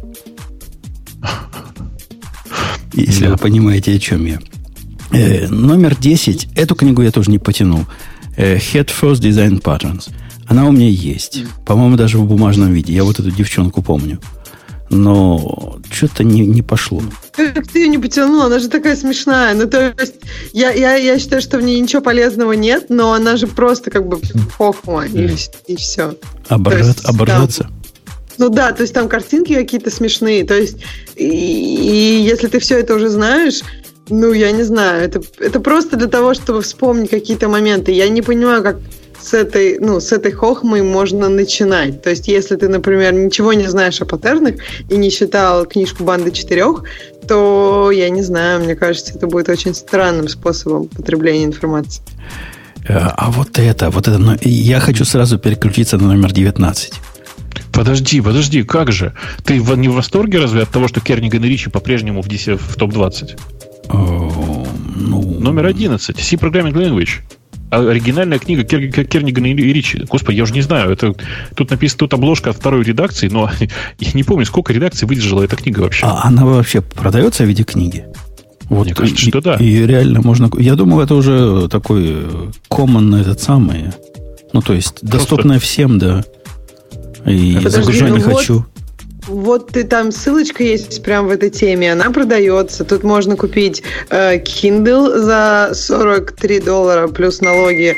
Потом можно купить этот прям эту бумажную, и дальше можно даже у кого-то купить ее за 8 ну, долларов. Ну, нет, у, у кого-то есть... это понятно, конечно. Но в смысле, я на самом деле в восторге от того, что книга, которую я читал, я не знаю, 20 лет назад, наверное, до сих пор находит в, входит в топ-20. Она не так выглядела 20 лет назад.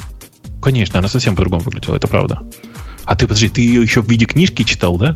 Конечно. Я ее читал в виде репринта, в смысле перепечатки, знаешь, на бумаге. Э, не, первый раз я ее прочитал действительно на матричном принтере, напечатанную, О, и мне чуваки да, принесли да. Из, из радика ну, позырь. Да. По-моему, на ночь А знаете, дали. сколько у нее звезд у этой книжки? Ну, у нее, короче, я, я таких рейтингов никогда не видела. 80% 5 звезд. Ну, то есть это прям вообще 4-6 рейтинг. Это прям Слушай, вообще идеально. На, на самом деле, эта книга очень сильно на меня повлияла. Настолько, что я в течение трех лет после ее прочтения реально пользовался код-стайлом, который использовали Керниген и Ричи. Он при том, что он на самом деле, ну, он же, по-честному-то говоря, неудобный. Он как бы отвратный. Но настолько заразительная книжка была, что прям, ну, да. не знаю. Ходя по этим... А, а? Ходя по этим книгам, я вспоминаю, я вспоминаю номер 19, прямо сильно вспоминаю, с разными словами. И номер, э, номер, э, номер 28. Номер 28, Ты не поверите, у меня... Кока программинг для macOS. Слушайте, подождите, можно я это чуть-чуть Ребят, да. Значит, я дело в том, что кликнул, Ксюша сказала, что 80% э, ревью, ну, там, рейтингов 5 баллов. Я кликнул по тем, которые одна звезда. Значит, ну, это просто победительные такие эти. А, комментарии. Одна звезда. Boring. Вот. Еще одна. Not very useful. А, еще одна. It's a fake book. Очень низкое качество печати. Текст размыт. И, и в общем, все, вот все такое. Ну, может, и сам деле размыт. По... Ой, ребята, это надо. Also, the text in the book is not parallel to the edges. Каждый человек выпил, выпил чуть-чуть перед... Погоди, Ксюша, а номер 17, ты говоришь, это типа большой дел в вашем мире? Кока программинг, да? Это, это первая книжка, которую я прочитала про, про Кока, и, ну да, это прям такое, я не знаю, азбука, букварь. То есть этой книжке уже дикое количество лет, и, ну, то есть я ее читала, найдя какой-то, ну, тогда для меня это было важно, на русском языке издание, и прям я, я им гордилась, потому что я за ним гонялась по всей Москве. Ну, то есть это, это да, это big deal. Это очень старая книга, и, по-моему, это чуть ли не первая книга, написанная нормальным языком про Коко вообще. В смысле? Она да. очень классным языком написана. Она да. написана очень легко, очень интересно. Там такие многие концепции объяснены как-то очень понятным. Я ее, я ее до дыр, она у меня в итоге порвалась в странице, но я их вставила обратно. Нет, мне кажется, что если вам интересно, я бы даже сейчас начинала с этой книжки, несмотря на то, что есть Swift и все остальное, потому что, ну, не знаю, это некая база, которая очень, ну, как бы, которая станет таким серьезным основанием всего остального. Если вам интересно, Кока Жень, Жень, а э, Modern C++ дизайн by Александреску? Ну, я, да? я, я пытался да. ее упомянуть несколько раз, как Конечно. самая вредная книга в моей профессиональной практике программиста. Она на ну, меня подожди. повлияла примерно, наверное, так же сильно, как на тебя Керриган и Ричи повлиял. Я ага. был под ее влиянием, ну, не знаю, год, наверное. Ты можешь себе представить, что я за, за этот год наваял. Вот прямо сильно... Всего год? А сколько ты потом расхлебывал то, что наваял? До сих пор работает. А, что показалось тебе оттуда самым вредным? А, если коротко, то все. Ну ладно. Типа наверняка какие-нибудь смарт-ПТРы, нет? Не, ну, я и Локи использовал прямо вовсю. Помнишь, там Локи у него был такой фреймворк? вот это я никогда не мог понять, конечно. Ну, типа, но Локи, он же прям в коде, в, в, в, книге, в книге писал, что это такой, ну, пример библиотеки. Ну, как бы не настаивал на том, что она полезная. Да, но она была оформлена как настоящая библиотека. Я, я по-настоящему пользовался. И smart не, у него не smart pointer ы были. Smart pointer ы это в STL. Да. У него какие-то да, да. другие были. auto_ptr они назывались. Да, как- как-то иначе. И это очень вредная книга. По моему личному мнению, вот эта книга не только на меня повлияла, а на индустрию повлияла очень, очень калечащим образом на, на длинное время. А вот что мне вот повлияло в хорошем смысле – которую книгу я читал и рекомендую всем, несмотря на то, что как-то приложить ее сейчас не особо есть к чему. Номер 28. Вот Unix Network Programming. Я читал вот ту самую, которая Second Edition, которая 98 -го года. Это одна из немногих книг, которые у меня на полке есть. И мне а, кажется, я это читал. must read. Да я дочитал до, до нее, наконец. Э, да, э, она прям очень хороша с, точки, с той точки зрения, что она рассказывает на довольно низком уровне, как работа с сокетами устроена. Э, Причем там же местами же... Блин, к сожалению, уже все сказано за меня. В смысле, что местами реально просто рассказаны детали, в том числе имплементации в разных ОС, рассказаны про все там истории с, с Select, в смысле с тем, как, как, как он работает в разных операционках. И при этом эта книжка, что? Какого года? Ну, у меня, которая стоит на 98-го. Вот как второе издание. Прошлого века. Это, подожди, это второе издание. Это первое, это первое издание, когда было. Я думаю, что в начале 90-х. Короче, это прямо была такая Библия. Ее и сейчас Прям. можно читать. Вот взять вот это второе издание, которое у меня есть. Понятно, и напрямую это не рецепты кода, которые вы возьмете и вставите. Но она очень и очень полезна для мозга. Крайне рекомендую. Любое издание найдите и читайте до полного просветления. Про полезного для мозга я могу еще порекомендовать. Так, сейчас это номер 29. Ну, то есть, если вам интересно функциональное программирование, оно называется Purely Functional Data Structures. Она написана достаточно интересным языком. Там много деталей. Ну, то есть, вот про полезность для мозга, если вам это, в принципе, интересно, я советую очень. Ксюша, я тебе напомню, мы эту книжку рекомендовали с тобой вместе синхронно 6 выпусков назад. А, 6 Забыла Какая у тебя память Вот хорошая. именно не, да. 4, не 5, не 7, а именно 6. Я просто помню, что это было в прошлом, в прошлом году, поэтому э, да. Короче, да, книжка прям, прямо огонь. Э, и, ну, прям реально она... И при этом читается очень неплохо. И действительно про довольно необычную область знаний, которая обычным декларативным программистам редко бывает доступна. Про, там, типа, про, и про, и, про иммютабельные типы данных, и про то, как... Ну, короче, прям это хорошая книжка. Прям... А если вы спросите мое мнение, какая из этого списка книга по вредности для индустрии конкурирует с номером 19, с Modern C++ Design от Александреску, я скажу, что номер 13. Хотя, конечно, хотя, конечно, мое мнение не всеми будет я так и думала, я так и думала. Нет, ну, я, я согласна с тобой глобально. Но мне кажется, что все-таки Александреску сильнее ну, то есть люди более были подвержены, мне кажется, Александреску, чем Test-Driven Development. Да, Test-driven Посмотри на хипстеров современных, вот этих от программирования. Вот, люди о нем говорят все время, и хипстеры это делают, но если ты возьмешь, ну, я не знаю, какой-то бо- больший сад, ну, даже, по-моему, у нас же были какая-то, какая-то статистика по Stack Overflow. Unit testing, про него никто ничего не ищет. А если бы все бы это делали, как в этой книжке написано, начинали бы с тестов, то я думаю, что мы бы видели больше всплеск. Везде. Жень, я на самом деле уверен, что самая вредная книжка, книжка из этого списка это номер 6.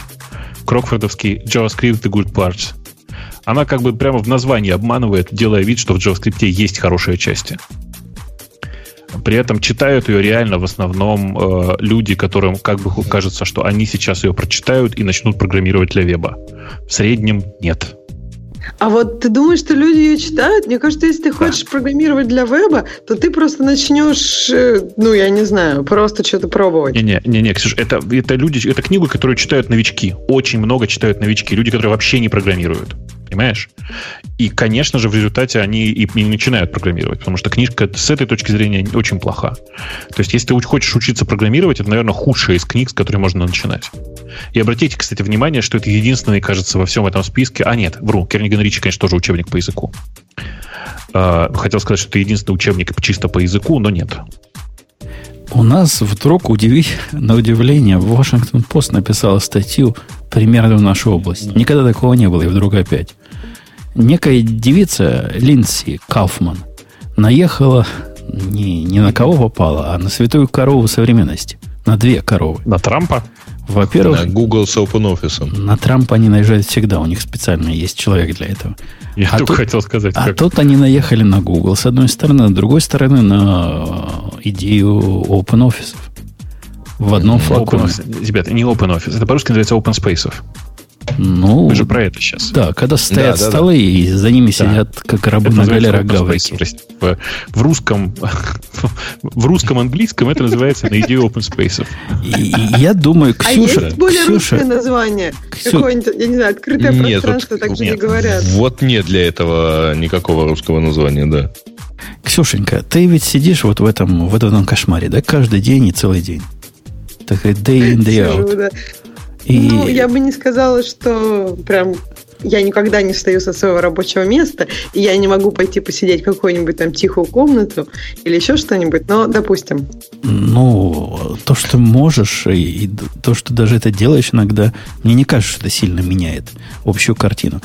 Э, я лично считаю, что это кошмар, ужас и тупиковый вет нашей цивилизации, которая как раз придумана такими, как Грей – которые пытаются на один квадратный метр, он нам объяснял как-то это, это я не сам придумал, усадить больше uh-huh. программистов, чтобы, значит, была трудоотдача вот с, с такой точки зрения более высокая, не понимая, что он творит, не понимая, какой кошмар он и какой вред он наносит своей собственной производительности. Знаешь, что, ну, то есть я могу сказать как, я сидела в очень разных условиях за ну, все, наверное, сидели и в open space, и в кубиках, и в кабинетах. Ксюш, ты как бы медленнее, знаешь, я сидела ну, вот как-то так выражается. Ну, в общем, все, наверное, программировали в абсолютно разных условиях. И да, наверное, каждый для себя знает, какая у него производительность в каких условиях. Для кого-то, наверное, она не отличается, для кого-то она отличается очень сильно. Что меня в этом моменте расстраивает очень сильно, насколько я понимаю, нет никаких исследований сейчас, которые подтверждают, Жень, твою точку зрения. Если бы были исследования, я думаю, компании бы перестали практиковать это Нет. так сильно. Потому что Нет. было бы понимание, что это мешает. Расскажи, есть, Бог, свежие, да, есть свежие исследования, которые с цифрами доказывают, что эффективность жизни в OpenOffice меньше, ну, ниже. Тут есть один Я важный читала, момент. Ну, там очень много, очень легко их э, скомпромазить. Ну, то есть, как бы это исследование mm-hmm. очень широко обсуждалось в кругах моих знакомых, и там... А когда ну, оно обсуждалось? Оно просто недельной давности. Оно, по-моему, оно уже ему несколько недель, нет? Ну, не, не, ну, давай, я давай, видел вот публикацию, новое, может быть, она относительно да. свежая, но неважно. Mm-hmm. В смысле, я согласен, что любое исследование, на самом деле, если его натягивать, можно легко, э, как бы сказать, натянуть. Но я могу сказать вам, почему это будет продолжаться, даже если это исследование, вот это текущее исследование будет пуленепробиваемым. Дело в том, что в исследовании сказано буквально следующее. Э, OpenOffice в среднем снижает производительность человека от 5 до 7% в конечном-то итоге. Э, при этом нужно же понимать, что если вы сейчас там нагородите отдельных комнаток, то занимаемая площадь этого же офиса должна увеличиться в 2,5 раза. Вы понимаете, что вы просто не 5-7% потеряете на аренде этого офиса? Не знаю. А вот этот вопрос открытый. Это зависит от того, как, сколько тебе единиц денег дает один программист на эти 7%. Может, один программист не, тебе не, подожди, на 7% подожди. подкроет ты... разницу вот в этой арендной плате. Ну, я с тобой согласен, что так нет. Чисто, нет, такой чисто теоретически такие программисты я могу их представить. Я бы сказал на самом деле, что это скорее всего приведет к тому, что у трейдеров отменят э, такие столы со словами, mm-hmm. что у нас есть трейдеры, которые зарабатывают нам по, по 10 миллионов в год, давайте им, значит, дадим нормальные места. При том, что это на самом деле не так. А, э, да, так вот, а для программистов я думаю, что ничего не изменится, и особенно не изменится в, там, в, как раз вот в долине и в окружающем пространстве, потому что на самом-то деле расширяться-то некуда. Ну, типа, если поставишь перегородки в текущих офисах, сейчас, секундочку, пишу. Да. Если ты поставишь угу. перегородки в текущих офисах, то станет хуже. Потому что на самом деле вы потеряете значительно больше, чем эти 5-7%, вы потеряете возможность в маленьких стартапах повернуться там налево-направо, что-то спросить. Даже не так, Гайш. А? Есть еще одна невозможность, которая, так сказать, реализуется в результате. Значит, в тот момент, когда ты ставишь э, довольно жесткие, там, строишь какие-то кабинеты, комнатки и так далее, а uh-huh. у тебя нет опции в следующий, там, за, давай так, за 10 дней увеличить отделы разработки под iOS или под, э, или вот под веб в два раза. У него стены. Сейчас я расскажу страшное. Есть такая а? компания, которую мы все знаем, которая довольно-таки производительна. Ну, неплохо так у них дела mm-hmm. идут. У которых кабинетики, в которых сидят по два человека. И как они, и увеличивают они как-то. Просто у них есть еще дополнительные кабинетики. Увеличил два раза, посадил туда новых людей. То не, не, не, ты, ты не поняла. Я строю Ксюша. такую большую, значит, красивую, Open Space позволяет, э, Open Space позволяет, значит, в течение, условно говоря, двух дней убрать вообще с глаз долой бухгалтерию вот из помещения в 100 квадратных метров и посадить туда еще 10 программистов. А бухгалтерии найти там место где-то еще. У тебя офис становится очень гибким в этом отношении. То есть ты быстро растешь, потому что э, в тот момент, когда ты посадила, э, извини, разработчиков э, в комнатку на 20 квадратных метров, а рядом бухгалтерию на там, 30 квадратных метров, например, ну, или, или на те же 20, у тебя нет опции как-то меняться между ними. Потому что это Понимаешь, две если... разные комнаты. Если у тебя изначально все по комнаткам сидят, как в Apple, это компания, про которую я говорила, то mm-hmm. у тебя нет такой проблемы. У тебя бухгалтерия никогда не сидела с программистами. Что хорошо потому что программисты, ну, а, они как бы не получают, это скорее мешает всем работать, и бухгалтерии, и программистам, потому что абсолютно разные контексты, и как бы, не знаю, взаимодействие этих контекстов. Нет, это если стартап, и там нужно какое-то взаимодействие финансов, а если это бухгалтерский стартап, то, наверное, это надо. Во всех остальных случаях это только мешает. Во всех остальных случаях, на самом деле, это экономит э, примерно половину денег как э, Гриша уже рассказывал. Потому что в тот момент, когда ты ставишь... Смотри, рабочее место у человека занимает примерно 4 квадратных метра, в тот момент, как, э, даже меньше, по-хорошему, там, таина, предположим. В тот момент, когда ты начинаешь его огораживать э, стенками, эти 3 метра превращаются в 5 это уже 60% роста. Да, это, по сравнению это, с тем... это не того роста. У тебя лукавые цифры. Эти цифры хороши для совещаний начальников.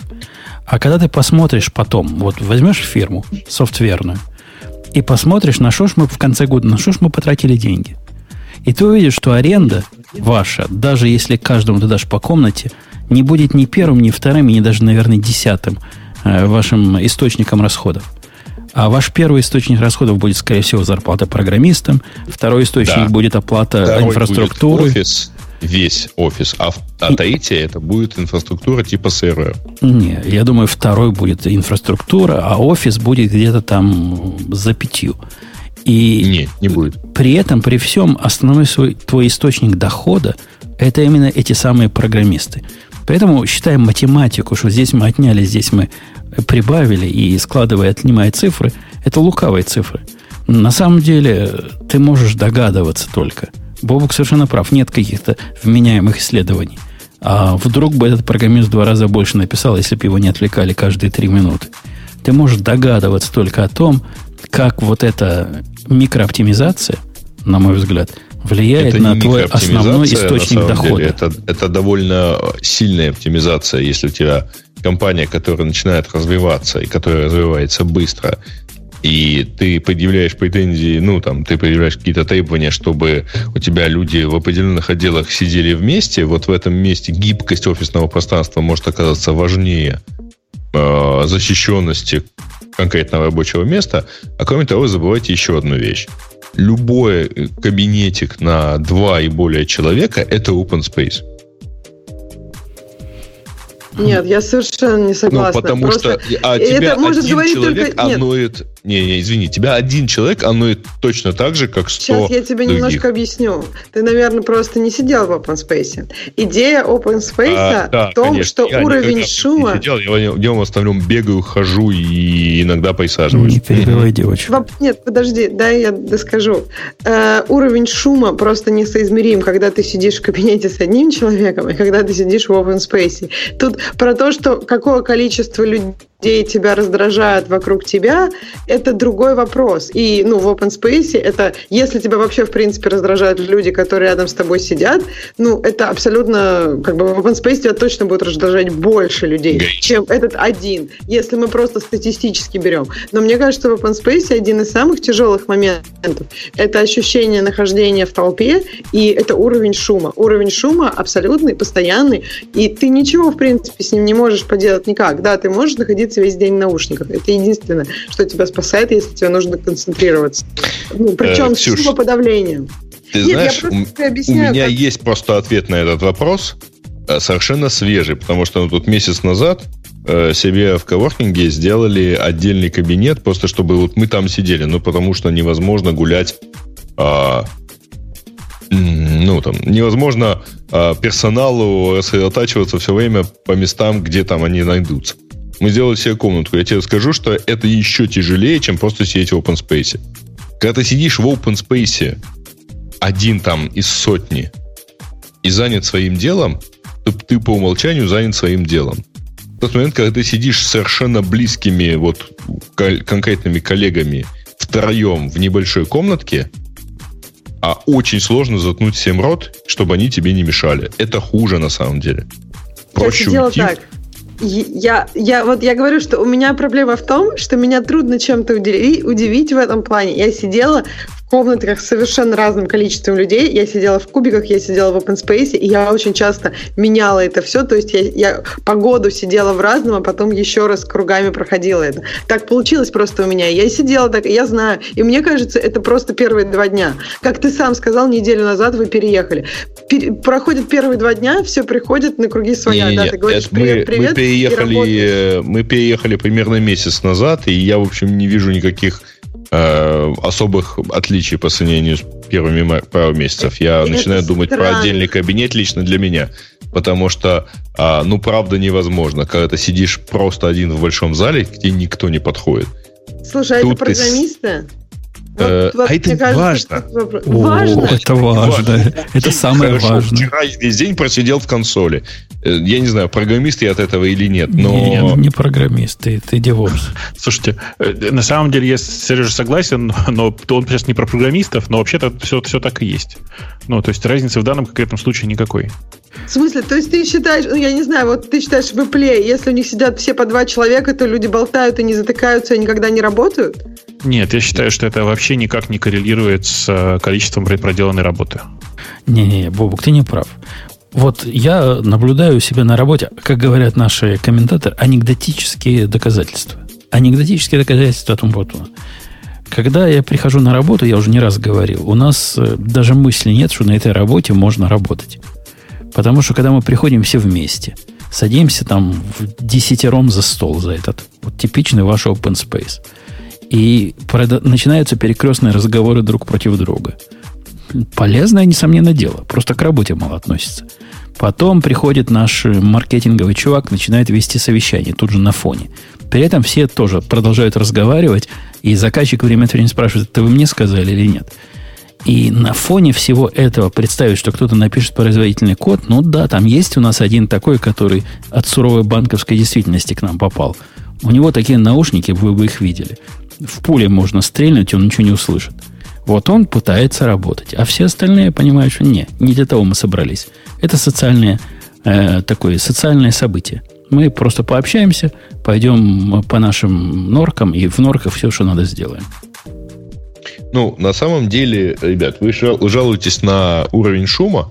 Так вот, постоянный и, и пусть даже довольно высокий уровень шума э, человеком в итоге очень быстро фильтруется. Да каким ну, есть... Может, человеком фильтруется, программистом фильтруется плохо. Это ну, тоже неправда. сами инопланетяне, на самом деле он реально фильтруется, то есть ты перестаешь его воспринимать. Слушайте, я не знаю, как, что, вы, что вы за программисты такие. У меня все наоборот. Я не могу работать в полной тишине. Мне сильно комфортнее, когда вокруг меня разговаривают. Это позволяет очень сильно абстрагироваться от окружающей действительности.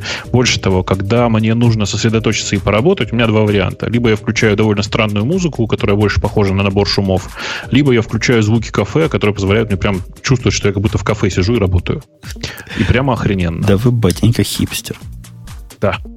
Да, я смысле, согласна, я этом, просто прям хипстер-хипстер. Сейчас, сейчас, при этом, внимание, в кафе я работать при этом не могу. Там есть один очень важный плохой момент. Если это кафе, там пахнет кофе, я на него начинаю отвлекаться, думать, что я хочу кофе, и вот это вот все мешает. А сидеть в офисе в наушниках и слушать звуки кафе, прям, прям Возьми кофе, возьми кофе, не будешь больше думать. Ты понимаешь, проблема в том, что я когда сижу обычно программирую, у меня уже на столе стоит кофе. Я думаю про то, что я, может быть, хочу еще кофе, хочу другой кофе, там, другой обжарки, жарки. Там да вы просто хипстер. Хипстер, хипстер, да. Хипстер в печати ставить некуда. Э, нам правильно в чатике пару раз сказали, что что это радио обсуждает тему прям Боян 2014 года, так мы и в 2014 году и обсуждали. Нам же никогда не, не Это западло же повторить. тема, на самом деле, для гиков, господи. Конечно. Вот. Ну и давай, ну, давай, давайте В пос... действительности, кстати, ребят, я видел э, в коворкингах private офисы на одного человека. Ну, что вам сказать? Это чуть меньше стандартного кубикла. То есть это где-то 2 квадратных метра. При этом оно стеклянное, прозрачное, и единственное твое... Ну, короче, это шкаф, который запирает... Ну, стол, который можно запереть в чем-то похоже шкафа. Грей, я тебя, стеклянный. конечно, обижу. Но я скажу, что ты тоже, как вот этот мой вот этот программист, которого я не видел, ты плохо учил математику. Я повторю свой довод. Смотри, мы снимаем шикарный офис в центре Чикаго. Я не знаю, какие цены у вас там в Украине. Я могу представить, что Чикаго просто нервно дышит сторонки. Но за наш шикарный офис мы платим, по-моему, 3000 долларов в месяц. Прямо вот в офис. А сколько 3000... у вас там square foot? Э, забудьте square foot. Мы платим 3000 долларов в месяц. Этот офис на, mm на 8 человек. В этом офисе ну, вот я имею в виду, если бы мы захотели разделить на... Если бы нам надо было работать, вполне могли бы его разделить на 8 комнат. Влезло бы, хватило бы. Окей? Поскольку работать вам там не надо. Угу. Поскольку работать нам не надо, нам это не проблема. Я к тому, что этот офис стоит 3, по-моему, сейчас до 4 тысяч уже выросла цена в месяц. Это такая фигня по сравнению с тем, какая зарплата, экономия любая на этой фигне, по сравнению с тем, какая зарплата платится каждому из этих программистов, что об этом с точки зрения арифметики просто смешно дискутировать. Просто смешно на этом экономить. Это типичная микрооптимизация на микробенчмарках. Mm, ну, что я тебе могу сказать? А, я уж, я уж даже запу... Э, не знаю, какие суммы, так сказать, называть. Но я точно знаю, что... 40, ты не подожди, 44 тысячи, умно, давай 4 тысячи возьмем, умножаем на 12. Mm-hmm. Получаем 48, да? Правильно я посчитал? Mm-hmm. No. 48 тысяч долларов в год.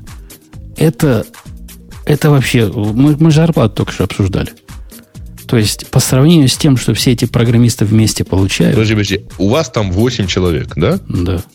И вы там не работаете. То есть, там нет кабинетов, там просто там типа переговорки и общее не, не, забудь, что там есть. Я говорю, это офис размером, куда можно поставить кабинет для каждого из нас. У нас там нет, но это не важно.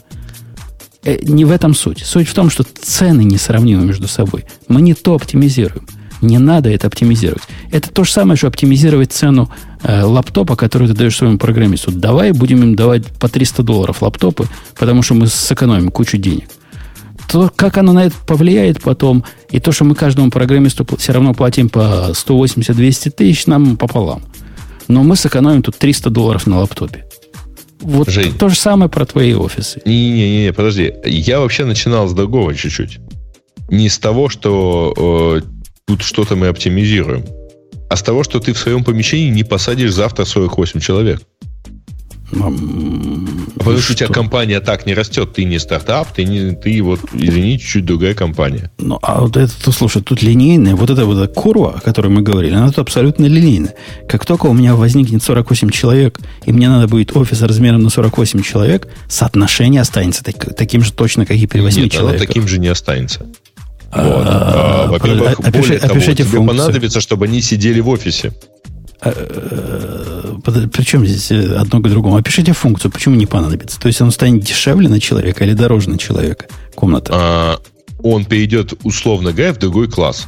Потому что э, офис там на 40 человек это примерно там 500 квадратных метров. Ну, то есть это довольно много. Дайте мне ну, полторы тысячи квадратных футов, да, наверное, это?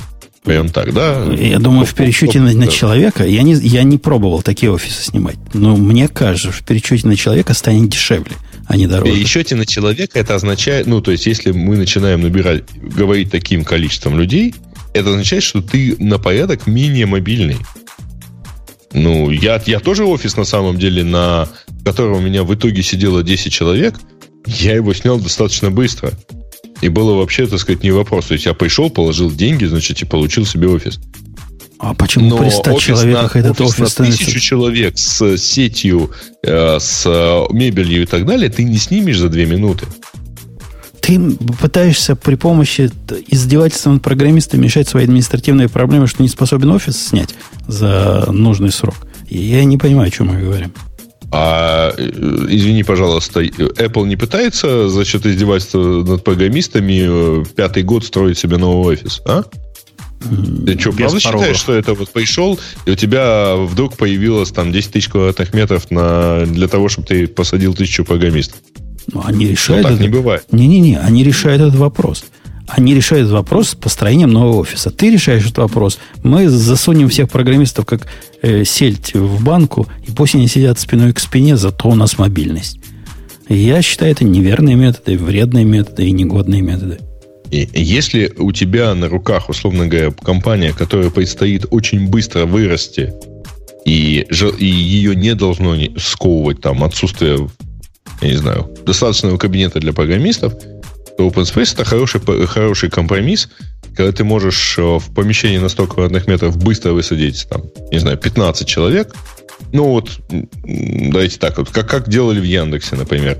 На, в Яндексе сначала все проекти... сначала все высаживались из расчета 15 квадратных метров на человека, потом сжимались как газ, Потом начинали занимать переговорки, за это время э, строили еще офис там или занимали еще офис где-то еще там на несколько тысяч квадратных метров. Это нормальная ситуация. Когда ты быстро растешь, ну, офис это все-таки капитальное строительство, ты быстро его не построишь. Если, Если ты, же у ты, тебя... Мы, мы опять же, ты опять же передергиваешь тему. Если мы говорим о временном решении и напихивании людей в этот open office как средство перехода от маленького офиса к большому офису, ну, тогда это, в общем, нормальная стратегия, которая, кстати, тоже э, не лучшим образом говорит о этих самых менеджерах – которые довели так, до такой ситуации. Но, тем не менее, я это могу понять. Но ты же не это пропагандируешь. Ты же считаешь, Нет, что, что это нормальная ситуация. Такой ситуации. У тебя приходит менеджер и говорит, нам вот надо здесь посадить еще 20 человек. Ну, это будут какие-то там операторы, которые обработают массу данных. И что? И чего? А ты что ему вчера, говорить? вчера... Нет, извини, я сейчас пойду искать еще место, чтобы программистов ни в коем случае не ужать. Но, правда, к тому моменту, когда я место найду, сервис можно не выпускать, а поэтому программистам работы не будет, мы их уволим. Э, ну, я ж тебе могу и контрдовод перевести. Да, ты их, конечно, можешь ужать и прекрасно усадить. И такие сидеть остальные 20 лет. Но то, что у тебя продукта нормального с этого момента не будет, тебя, видимо, уже не волнует. Зато ты всех посадил. А вот тут, э, а вот тут Гриша рассказывал уже, что падение будет примерно на 5-7%. То есть ничего, нормально. Нормальная деградация. Я, я в Гришину статистику не верю. Вот. С этого и надо было начинать. Давайте э, все-таки с этой ужасной темы соскочим, потому что эта тема про реально совершенно бесконечная. Ну, все программисты искренне считают, что да, все программисты искренне считают, что в open space жить нельзя, дайте нам по каждому, каждому по кабинету, желательно 5 на 5 или там 15 на 15 метров, чтобы в каждом стояло по 8 мониторов.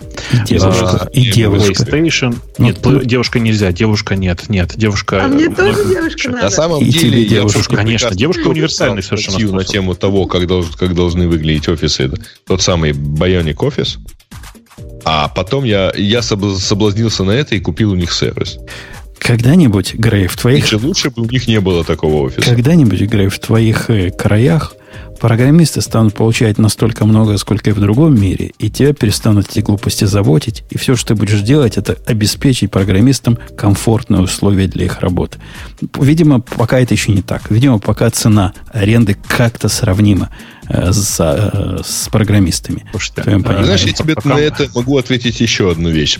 А, на самом деле программистов и вообще людей там, творческих и активных а, не так заботит комфорт, чисто физический и так далее, как это принято считать.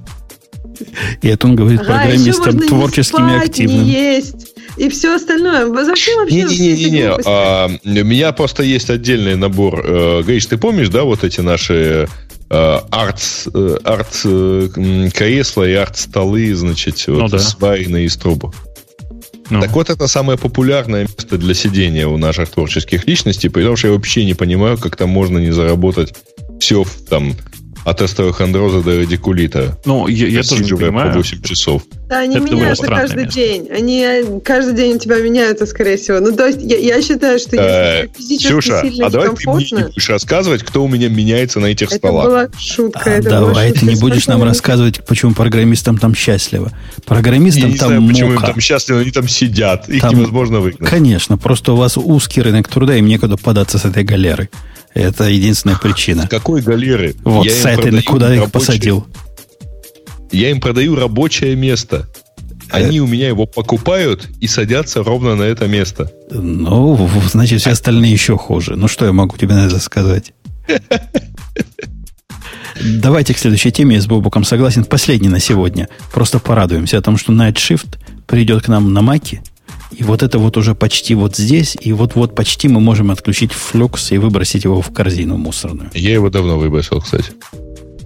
А, ну, слушайте, пока мы туда не провалились, тут есть свежая история. Вы обратили внимание, я не знаю, давно ли вы были на гитхабе последний раз?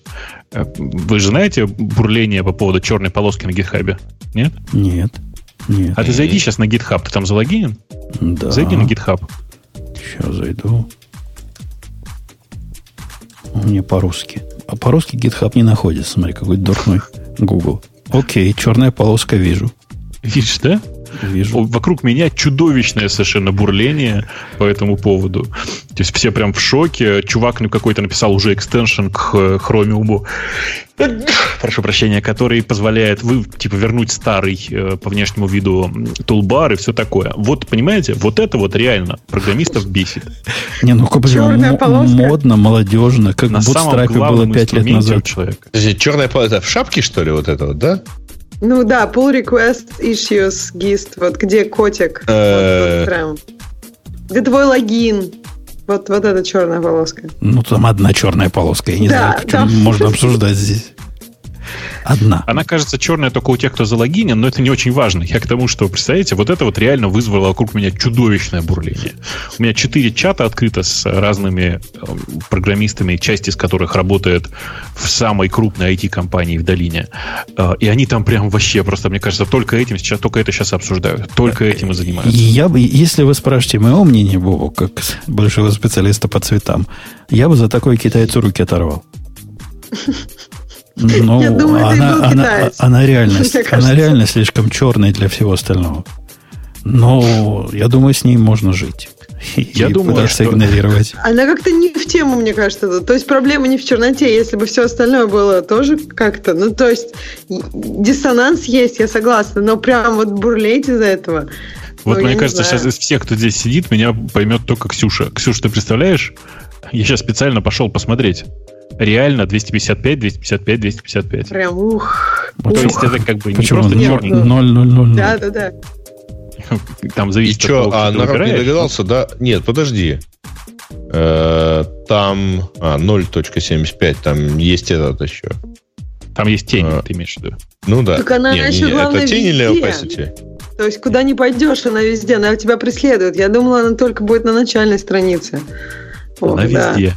Да. Она везде. Нет, ну Нет, да, там, так подожди, прям давит, давит. немножко другой, кстати говоря. Не, Бог брешет. 1, 1 и 23, 27. Да-да-да, да-да-да. Там э, реальный background color чуть-чуть другой. 255 это цвет буквок. Он тоже действительно, конечно, руки отрывает за это специалистам. Но... Пошел посмотреть специально еще раз. Ладно, это, в смысле, легко могу поверить, что ошибся. Я тут просто, простите, пересел Ты в другой браузер. Ты смотрю неправильно. Color — это цвет шрифта, э, Гриш. Не-не, я, это, это понятно. Это у меня не, настолько... Ну, так не отключи его в Dark. Не, не, я просто пытаюсь найти и не могу уже. Ладно. Короче, верю, что там, правда, не чисто черный, но выглядит он прямо радикально черным, и это прямо в глаза так он, он конкретно черный, вот прямо реально. А на нем вот эти 255-255 белыми буквами белее некуда. Это, ну, радикальненько. Да. Прям конкретно. Ну что, стайлиш кто-то отменял, что ли? Э, окей, окей. Ну, типа того, да. Короче, какую тему ты хочешь? Про Night Shift я сказал, что появился, но ты отказываешься обсуждать. Мне кажется, что отключаться от флукса. Совершенно ну, такая тема. Для многих это big deal. Ну, это же было понятно, что она будет после как-то айфона. Было ясно, что и в Mac Ну, пилят. Э, кстати, знаете, я вот э, по опыту, я пробовал Flux на ноутбуке, и у меня, естественно, включен Night Shift. И на iPad. И, так вот, э, Night Shift, он выглядит гораздо человечнее. Потому что флюкс просто в итоге становится совершенно нереальным. Он не снижает температуру, условно говоря. Он сильно искажает цвета. Нет, ты вдруг понимаешь, что то, что ты видишь, то, что ты думал было синим, то есть работать с этим, в принципе, невозможно. Он тебе рассказывает, что ну, там, ты смотришь на синее, а видишь, что оно зеленое. Что с ним такое сделал? Сколько лет живем на флюксе и, и радуемся только. Что ты себе придумываешь, Манцы? А, ну, я не знаю, может, ты не засиживаешься так глубоко. Я не, не засиживаюсь. У меня рабочий день в 4 утра заканчивается. Ну, Жень, я не знаю, у меня на самом деле вот я его включил, я ничего там вообще не трогал. Я включил себе этот самый флюкс, и он мне в итоге начал показывать сильно искаженные цвета. То есть у него сильно все желтеет, э, и от этого, ну, то, то, что было синим, становится зеленым. Ну, я, я не, не знаю, как, не, как с этим дальше можно работать. Не уверен, какие там настройки по умолчанию, но тебе ничего не мешает его настроить именно под себя. Он у меня действительно желтеет, когда ночь. И, но то же самое Night Shift делает. Он тоже пожелтеет. Белое станет желтым, когда будет ночь. Что-то. Да, но в случае с флюксом о, синее становится зеленым. Ну, это ты его радикально задачил. У я меня к флюксу, у меня к флюксу, я вот, правда, не трогал вообще. Может, у него по умолчанию. Никто по умолчанию его не пользует из нас, Бобуком. У, у меня с флюксом другая вот проблема. советуют включить классик. Проблема в, проблема в том, что он как-то глючит при, во-первых, при мультискрин, а во-вторых, при выходе лаптопа из состояния сна тоже частенько глючит. У тебя такого не бывает? Не знаю, нет, вроде никогда такого не было. Но я, на самом деле, крайне редко открываю, накрываю, закрываю ноутбук, если честно, в последнее время. Ну вот открываешь MacBook Pro, у тебя э, сначала видишь весь логин-скрин каких-то таких странных артефактах. А, это, ну, это бывает, да, но это меня прям не парит. Потом зах- открываешь его, и какое-то время видишь э, экран, пока он значит, не сообразит, он, он чинится со временем. Но вот это неправильность раздражает. Ну, я же тебе говорю, мне кажется, что я просто не, не парюсь по этому поводу. Оно работает, когда ты начинаешь работать, и все. Да, конечно. Флюкс это просто дадено нам свыше. Я, я полностью за, и, по-моему, я даже пожертвованием какое-то делал. Они же бесплатные, да? Да, они были бесплатные, по крайней мере. Помню, как куда-то денежку за это давал, потому что ну, без, без флюкса же нет, нет, не было жизни. Теперь будет с найтшифтом. Э, ага. Окей, тема наших слушателей, если я правильно понимаю. Угу. Я думаю, вот, да. Кстати говоря, мне а. посоветовали, я вот сейчас запустил флюкс, и попробуйте, кстати, из э, э, Classic включить Commented.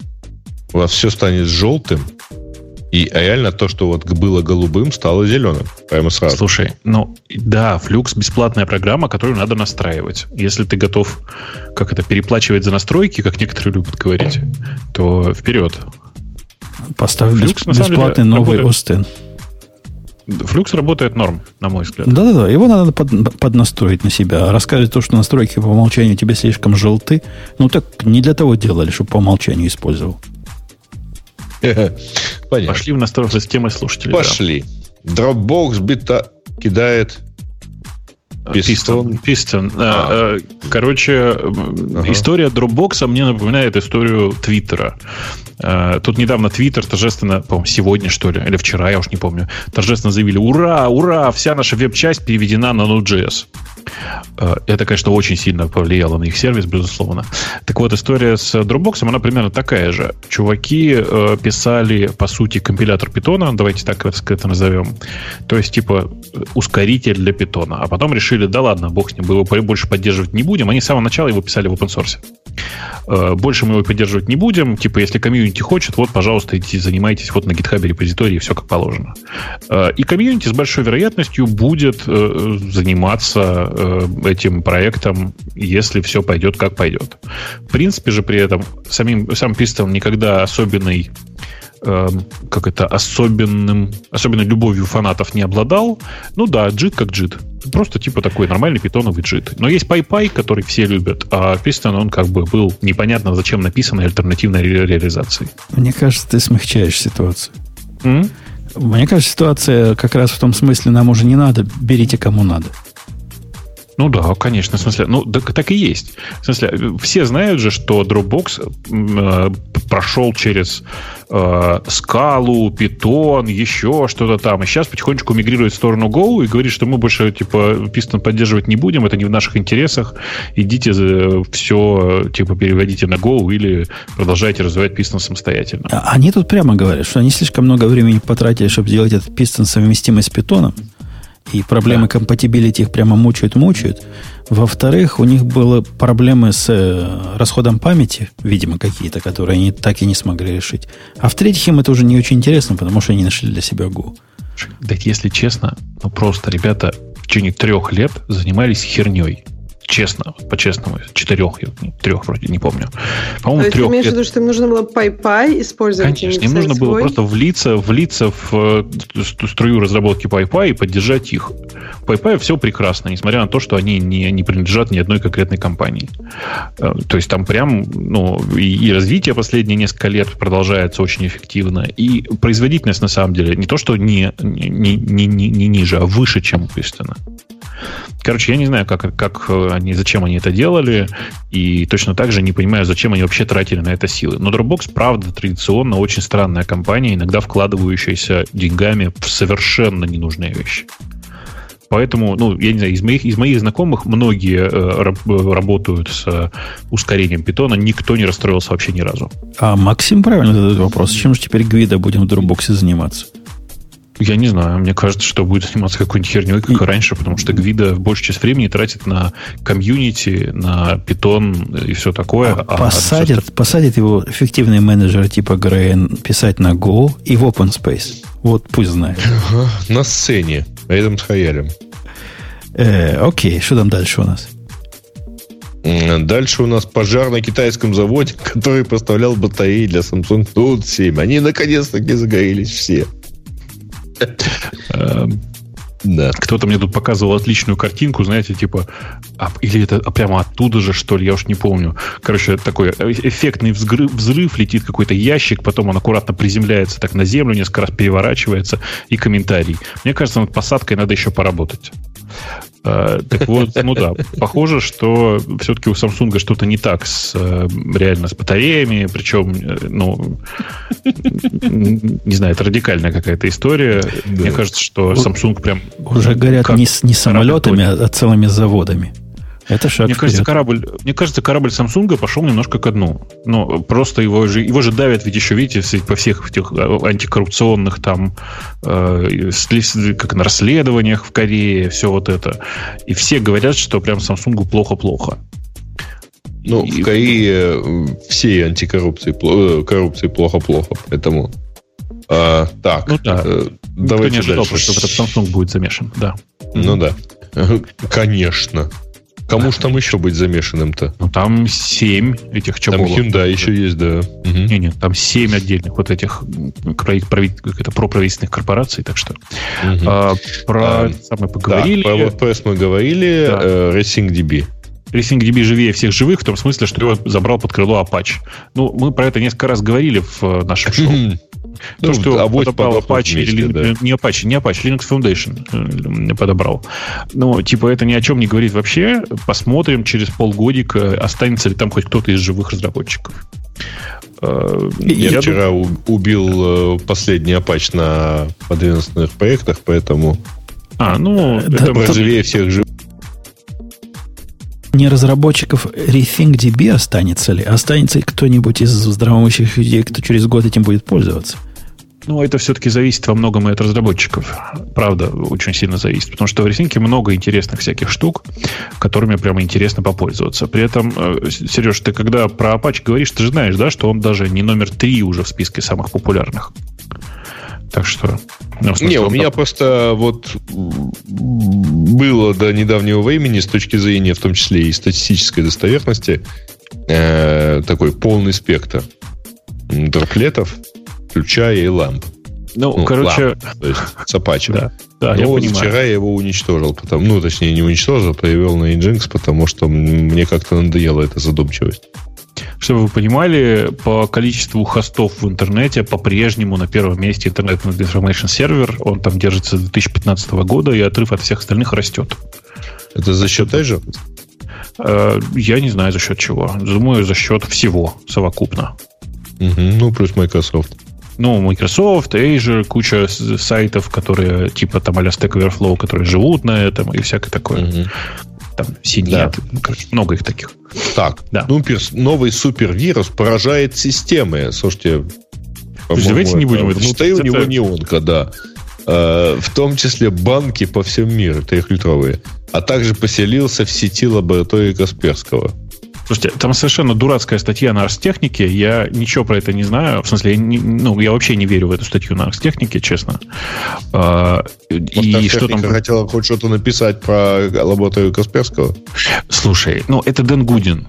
Это чувак, который пишет про security на арстехнике, и которому много лет уже не дает покоя по какой-то причине Касперский. И, короче, я перестал его прям читать, и вам не советую, честно. Давайте его тоже посадим. Угу. Кого? Касперского? Нет, Гудина. Касперского уже почти посадили. Касперского не собираются сажать, вроде все в порядке. Недавно я увидел. А, русские придумывали гениальный способ обманывать игровые автоматы, от которого казино не могут защититься. Ну как не могут защититься? Уже защищаются? Что за фигня? Арестовывают а как людей. они защищаются? Нет, ну и а почти все из этой команды, я просто только что прочитала всю статью, почти все из этой команды на свободе. Их, э, ну, то есть их действительно очень сложно поймать в плане того, что максимум, что казино сейчас делает, это просто выдворяет людей, которые им кажутся подозрительными. Ну да, так и борются. А ну... как они обманывают-то, главное, скажите? Ну, если очень коротко, у них внутри используется не нормальный генератор случайных чисел, а как бы, ну, понимаешь, да, псевдослучайные числа. В, ну, чтобы резерв выигрывал это. В, в На самом деле, там история немножко раньше началась, потому что когда в России запретили игровые автоматы, а их было очень много, то есть люди избавлялись от этих автоматов и продавали их просто за бесценок. И как бы по, по данным, я так понимаю, которые удалось выяснить, просто эти товарищи купили эти автоматы за бесценок и очень хорошо их исследовали. То есть, ну... Эти товарищи они... явно смотрели фильм «Catch me if you can». Да нет, где главный что... герой купил поддержанный вот этот вот аппарат для печати чеков. Нет, там все сильно, сильно, правда, проще. Чуваки действительно нашли и разобрали большое количество, уточняю сейчас, старых игровых аппаратов, Но и... которые все еще используются. То да, есть да, понятно, да, что конечно. они могут только одни эксплуатировать, которые австралийские, Новоматик, по-моему, они называются, да. Но как бы идея-то в том, что эти автоматы, они, может, и старые, но они соответствуют всем стандартам. То есть есть госстандарты автоматов, сколько они там должны выдавать выигрыша, и они, в общем, все нормально там. То есть их псевдослучайность, они, она как бы, она в, как бы в рамках погрешности, я бы так сказала которая сейчас, как бы, которая сейчас является нормой. Короче, там, псевдо, там генератор псевдослучайных чисел, э, и э, на самом деле чуваки делали вот что. Следили за предыдущими выигрышами, следили причем за ними, как говорят, по скайпу. Ну, то есть, короче, если очень коротко, было написано приложение под Android, ты, ты берешь э, свой телефон, кладешь его к себе в карман, подходишь к этому аппарату, э, телефон передает видео информацию в Москву, там сидят специальные чуваки, которые следят за тем, что происходит на экране. Как только они видят, что последовательность событий на экране соответствует уже известному им сиду для э, случайных чисел, они автоматически понимают, какие будут следующие числа генерить система. Ну и как следствие дальше все очень просто. У тебя э, типа угу. телефон вибрирует в тот момент, когда ты должен нажать на кнопку. Потому да, что за четверть секунды.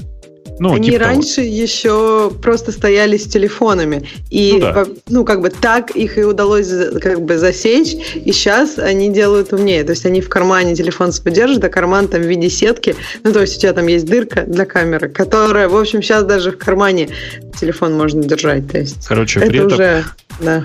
при этом мораль на самом деле очень простая. Просто нужно выкидывать эти, на помойку эти старые аппараты. Они, правда, очень примитивно сделаны и сделаны, очевидно, людьми, которые довольно далеки от идеи, что их кто-то будет взламывать с айтишной стороны, я бы так сказал. Угу. А, слушайте, а я, кстати, помните э, такой очень старый, там, 40-х годов фантастический роман, вот «Оружейные магазины Ишера»? Да, конечно. Вот. А там, говоришь, помнишь, э, в, в самом конце второй книги там есть ситуация, когда вот интуист идет играть, э, ну, они встречаются в казино, и он решил попробовать поиграть в казино. И он угадывал интуитивно слишком часто, поэтому и в итоге потом нашел какую-то там сложную атомную игру, там, как, где там чуть ли не принцип неопределенности не помню э, срабатывал. Да вот, вот кажется, что там какие-то такие вот случайные числа, они тоже понимали, про что это было. А э, вообще, кстати говоря, а все же смотрели, да, фильм 21? Наверное, не все. Ну, он есть, кстати говоря, на Netflix. Там, если у вас есть подписка, можно посмотреть в рамках подписки. Вот. А ну, это там, там тоже, по-моему, русские в качестве главного героя. Как обычно. Ну да, ну там, типа, мужики разработали систему выигрывать у казино. В итоге они забанены во всех. Но эти, э, этих казино. чуваков тоже банят, как ты понимаешь. Тут просто все есть подвох Нет. в том, что банят не тех, кто разработал систему. Ну да, банят хуев. Так у них да. же еще, да, у них очень как бы такая, я так понимаю, э, рас, такая сеть уже оперативников, как их называют в этой статье. То есть они свою сеть просто, ну, одних банят, они учат, тренируют других. То есть я так понимаю, что это очень такой процесс. У нас есть тема, чтобы Умпутуна уколоть. Давайте уколем. Колите. Давайте. Я, я, я подставил мягкие места. Да, да, да. ну вот все go. медленнее и медленнее с каждым релизом. Скоро будет как Java. О, это второй укол в другое место. Другое больное место. Мягкое место.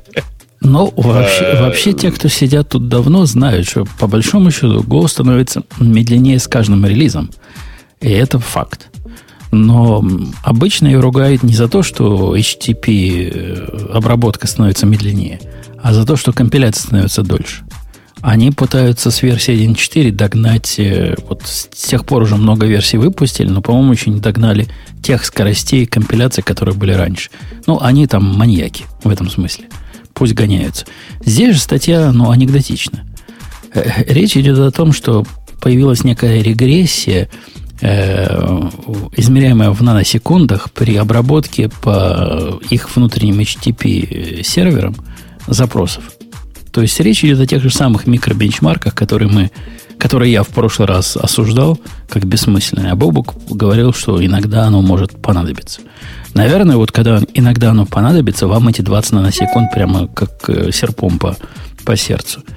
Но в тех сервисах, что я пишу, когда у них есть э, вариативность, их latency в районе нескольких миллисекунд, меня это не парит. А, а тут речь идет о наносекундах, не миллисекундах, если я правильно читаю. Ну, пока, конечно, речь идет о наносекундах. Но ты же понимаешь, Пол что это тревожные симптомчики.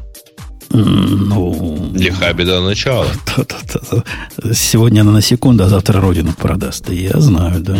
Вот-вот, да, ровно так. О, Гриш, там следующая тема про тебя, да. Вот про Lenovo. Ноутбук Так, что это, про что это? Ну да, значит, смотрите, это такая история про э, свежий э, P51S. Э, это, значит, нифига не ноутбук бабука по следующей причине. Э, типа, ну, просто верхний он 7 и я 17-дюймовые ноутбуки сейчас прям не рассматриваю совсем, потому что это прям, ну, не ноутбук же, а рабочая станция. Слушай, это Portable, да? Как у нас называлось? Ну, да, вот такие да, носимые компьютеры. Носимый десктоп, да. Э, нижний ноутбук, о котором они пишут, P51S, э, должен выйти в марте. У него все хорошо по многим принципам. Например, у него до 32 гигабайт памяти, что приятно. Угу. Но карточка, которая M2220M, это же предыдущее поколение. Это Maxwell, это не Паскаль. Это предыдущее поколение видеокарт. Ну, это же... Они как, как в Apple. Ну, в смысле, толпа геев. Прошу прощения за это сексистское высказывание. Ну, просто, ну, нельзя так. Ну, воткните вы туда нормальную современную карту. Чего вы издеваетесь над людьми? Просто mm. стыдно же. Подожди, Короче, подожди. Да. Это младшая как бы P51, а P51S это Quadro M520M. А я не знаю, что такое 520, если честно. Вот просто я совсем их плохо знаю. В смысле, я просто не уверен. Ну, типа, можно, наверное, посмотреть. Типа, если кто-то там у нас сейчас в чате нас э, читает, вы скажите, пожалуйста, что такое 520M. Я просто не знаю, что это за карта. Э, ну, mm-hmm. просто... На самом деле, Google выдает исключительно новости про эту самую, э, ну, вот про этот компьютер ну, по, по попытке поиска. Ну, это, короче... А, вот я нашел Relative Performance. Это mobile карт между э, так, GTX 650 и GTX 460. Anyway, это все старые карты, короче. Э, ну, вот при этом она запущена в январе 2017 года. Ну, это не важно, это просто предыдущее поколение GPU. Э, мне это, видишь, это же нужно для того, чтобы было много шейдеров, для того, чтобы можно было много... Не, не ради графики же. Мне же оно нужно в первую очередь для того, чтобы нейроночки считать еще на нем же иногда. А оно, конечно, совсем не то. Короче, тут прям... написано, we recommend эту карту for gaming with Короче. high details at resolution up to 1280 на 720. M520 это Maxwell, я прав, я пошел посмотрел. Это, это конечно, Maxwell. Это мобильная карточка. А, да. Она не очень интересная, прям не очень интересная. Гигабайт у, памяти. Да, у, у NVIDIA есть сейчас офигенные мобильные 1050-1060 на Паскале. Они ну, просто бомба простите за это выражение, но они, правда, еще и греются, но, но все равно они просто бомба. Вот нужен хороший ноут, вот примерно такой, но с 1060. Лучше с 1070, но я в это не Я верю. думаю, что тебе стоит подождать пару месяцев, и Apple что-нибудь такое выпустит. Я думаю, что Apple гады ну, и зачем-то... полгода. Я думаю, что Apple гады и зачем-то следующую машину выпустят на AMD, э, в смысле на Radeon, который никому не нужен. Ну ладно, неважно. Чего там еще интересного? Анализ сопоставления методов локального перехвата HTTPS. Ничего про это не, не, ничего про это не понимаю, честно. Но боюсь, что это тема для скорее для выпуска. А, вот, Женя. Наконец-то. Ты, Никогда ты скажи, и, и вот случилось. Mongo 3.4. А как кто-нибудь проходил этот тест? Джепсона этого? Нет? Ну, я, я в свое время читал эти статьи. Ксюш, ты знаешь, да, о чем это? Call Me Maybe. У, у него была серия статей, где э, проверялись разные NoSQL решения на, на тему, насколько они гнусны. И я не помню, что кто-то был не гнусен. Гнусны были все. Первые, кто починили гнусность, вот из тех, что я помню, по-моему, консул сильно подчинился со своими, что у них рафты, да, по-моему, и, и стали не такими гнусными. А Монго он пинал, прямо пинал активно. Многие, многие версии, каждую версию проверял. И вот они теперь победно утверждают, что мы прошли весь тест. Наша новенькая из коробочки 3.4, там, точка 2 какая-нибудь, удовлетворяет. Мне вот, мне вот прям коммент нравится, который и мне тоже самому написали. Цитирую. И все же непонятно, зачем использовать Mongo, убогий MongoDB вместо Postgres. А, Жень, зачем ты используешь убогую Mongo? Ну, да уж, извиняйте, извиняйте. Не тем пользуемся с точки зрения многомудрого комментатора. А, про рейтинг говорили. Вот, как раз, смотрите, э, чувак из, из Твиттера пишет, что сегодня они переехали всем мобильным вебом Твиттера, а он довольно большой, э, на, наш, на наш новый вебный стек. Node.js, Express, React. Ага, что ну, надо сказать на это? Ей! Три с половиной тысячи людей, три с половиной тысячи хипстеров лайкнули это сообщение. Э, я думаю, что большая часть людей вообще не поняли, о чем идет речь, из тех, кто лайкнули. Но, в общем, да. Просто лайкнули, потому что буковки красивые. Да. Э, слушайте, там есть последняя прикольная тема, э, или предпоследняя, не знаю. Нет, да, мне кажется, последняя. Про то, что чуваки из CoreOS переходят на кубернеты. Тоже как-то плохой сигнальчик. Вот прямо совсем плохой сигнальчик. Ну, по еще чуть-чуть и в OpenOffice перейдет. У них-то вот эта их система, как она, Fleet называлась, не? Fleet, да? Fleet, да. Mm. Fleet, это это да. же была их прямо главная, типа, продажная, продажная девка. Да, конечно.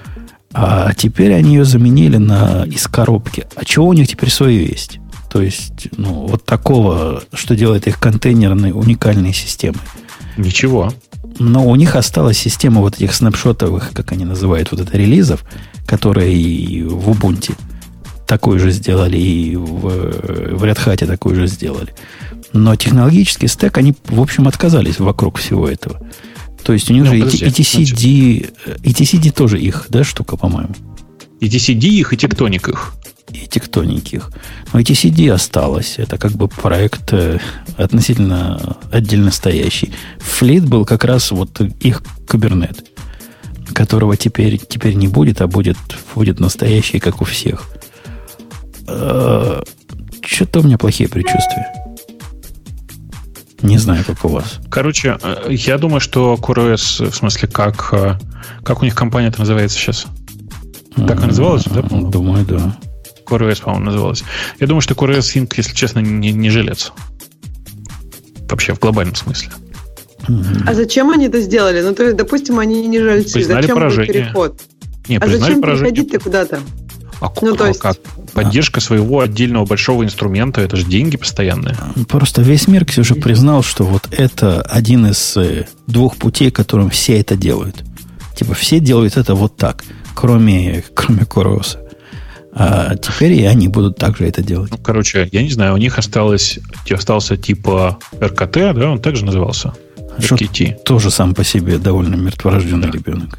Да, остался фланель для сеток, а, и остался ETCD. Это все, что осталось из, у них из живущего. Тектоник, я думаю, помрет тоже. Конечно. Окей. Okay. Тем более у них тектоник, кажется, теперь типа это просто слой над кубернетами теперь.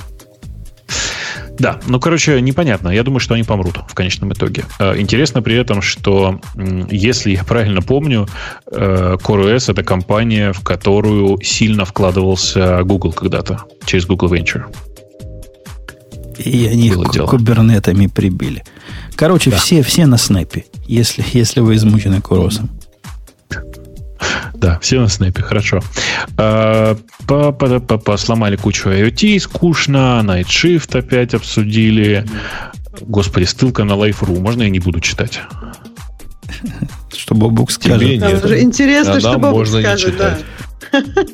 Статья на Хабр, на самом деле так, на Geek Times, которая на самом деле является неудачной, сама статья неудачная, а тема действительно такая есть. Ребята из Google Brain, это такое странное это такая странная группа внутри Гугла, которая занимается экспериментальными проектами вокруг искусственного интеллекта. Сделали такую штуку, которая, знаете, как в любимых всеми шпионских фильмах.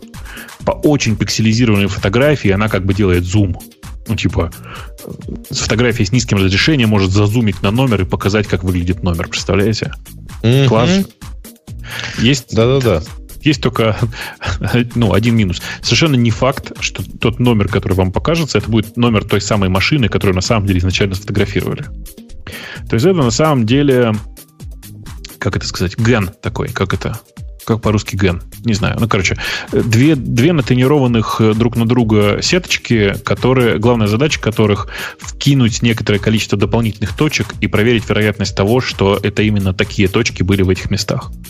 А, в результате получается вот то, что они называли Pixel CNN, очень прикольная такая, ну, короче, две раздельных сети, которые строят новую картинку на базе предыдущей.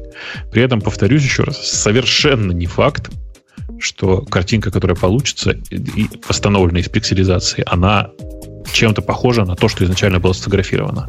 Это просто будет картинка с лучшей пикселизацией. Я, на, мой, на самом деле, на мой взгляд, вот все применения, которые люди себе в голове представляют, ну, типа там восстановление фотографий, еще какая-то фигня, это все ерунда. Самое крутое, что можно из этого сделать, это прикрутить это к старым 8-битным компьютерным играм и получить игры в приличной современной графике. Ну, в рисованной, правда прям красота, мне кажется. Кру- крутенько, крутенько. Но с точки зрения, вот mm-hmm. с, теперь вы не скроетесь нигде. Если вы... Я читал на Reddit обсуждение. Он, а там у нас же на, на месте, где автолюбители собираются, принято номера закрашивать. И люди эти на полном серьезе обсуждают, ну, водители автомобиля, что вот теперь то, что вы закрасили номера, Google сможет раскрасить. Там, знаешь, черным квадратом закрашен номер. Да. А Google да. раскрасит, потому что он умеет. Надо каким-нибудь супер черным квадратом. Должны же быть какие-то технологии. Ну, на самом которые... деле он скорее... Вообще, это вполне возможная штука. Ну, Причем ну, просто все остальное Несомненно, Запомнит. возможно, но к пикселизации это не имеет никакого отношения. Ну, это да. А представляете, да, э, действительно, вот это вот а, запускаешь какой-нибудь там Dangerous Dave 2, вот, наводишь пикселизацию, ага. у тебя бум Doom 4. Ну, настолько, конечно, ну да. Слушайте, а я прочитала эту статью, которую Бобук отказался читать на live. Бобук, расскажи, что ты об этом думаешь, и правда ли это? Так он же отказался читать. Xiaomi, э, как бы, все-таки она идет не на развитие, а на такой упадок. В плане того, что у них... Я это слышу последние два года, кстати. Ну, они, там действительно, они говорят, там действительно... что начался некий упадок.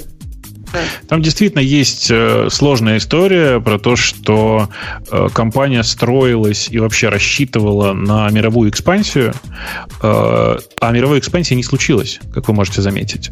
Не случилось, на самом деле, главным образом по очень странному по очень странной проблеме. Дело в том, что Xiaomi изначально строили себя не как Samsung, а как Amazon. То есть как компанию, которая очень дешево продает свои устройства, зато очень много денег потом добивает с помощью дополнительного контента. Да. А, это легко было сделать в Китае, в Индии, в тех странах, в которых им удалось закрепиться, потому что, ну, там, во-первых, в Китае просто нет Гугла, и Google никак на них не давит на этой платформе, которая, как известно, на базе Android собрана. А, в Индии, например, им было очень сложно, потому что они даже смогли найти локальный индийский контент, могут его продавать. Все эти... Контент — это фильмы, картинки, темы, статьи, там все что угодно. Аксессуары. Аксессуары локальные, да. Проблема в том, что у Google Play есть четкое правило, что ты не можешь, находясь в Google Play или делая что-то на базе Android, продавать э, цифровые товары, digital goods дешевле, чем в Google Play. Ну, то есть, как бы, логика здесь простая. Ты не можешь на базе, в продукте на базе Android что-то зарабатывать, э, при этом продаваясь с Google Play. А, ну, а дальше логика простая. Если ты идешь в любую европейскую страну, ты там должен быть Google Play, потому что иначе у тебя не будет приложений Facebook, не будет приложений, там, не знаю, карт, ничего такого. Подожди, а как же в России? Ну, то есть в России... В России Xiaomi очень, очень маленький бренд. Он очень маленький бренд. И э, тут же видишь такой момент, что они не зарабатывают в Xiaomi то, в, России. Вот да, у меня вопрос. Они, видимо, не зарабатывают на этом контенте, на котором ты говоришь. Потому что, мне кажется, в России он становится больше.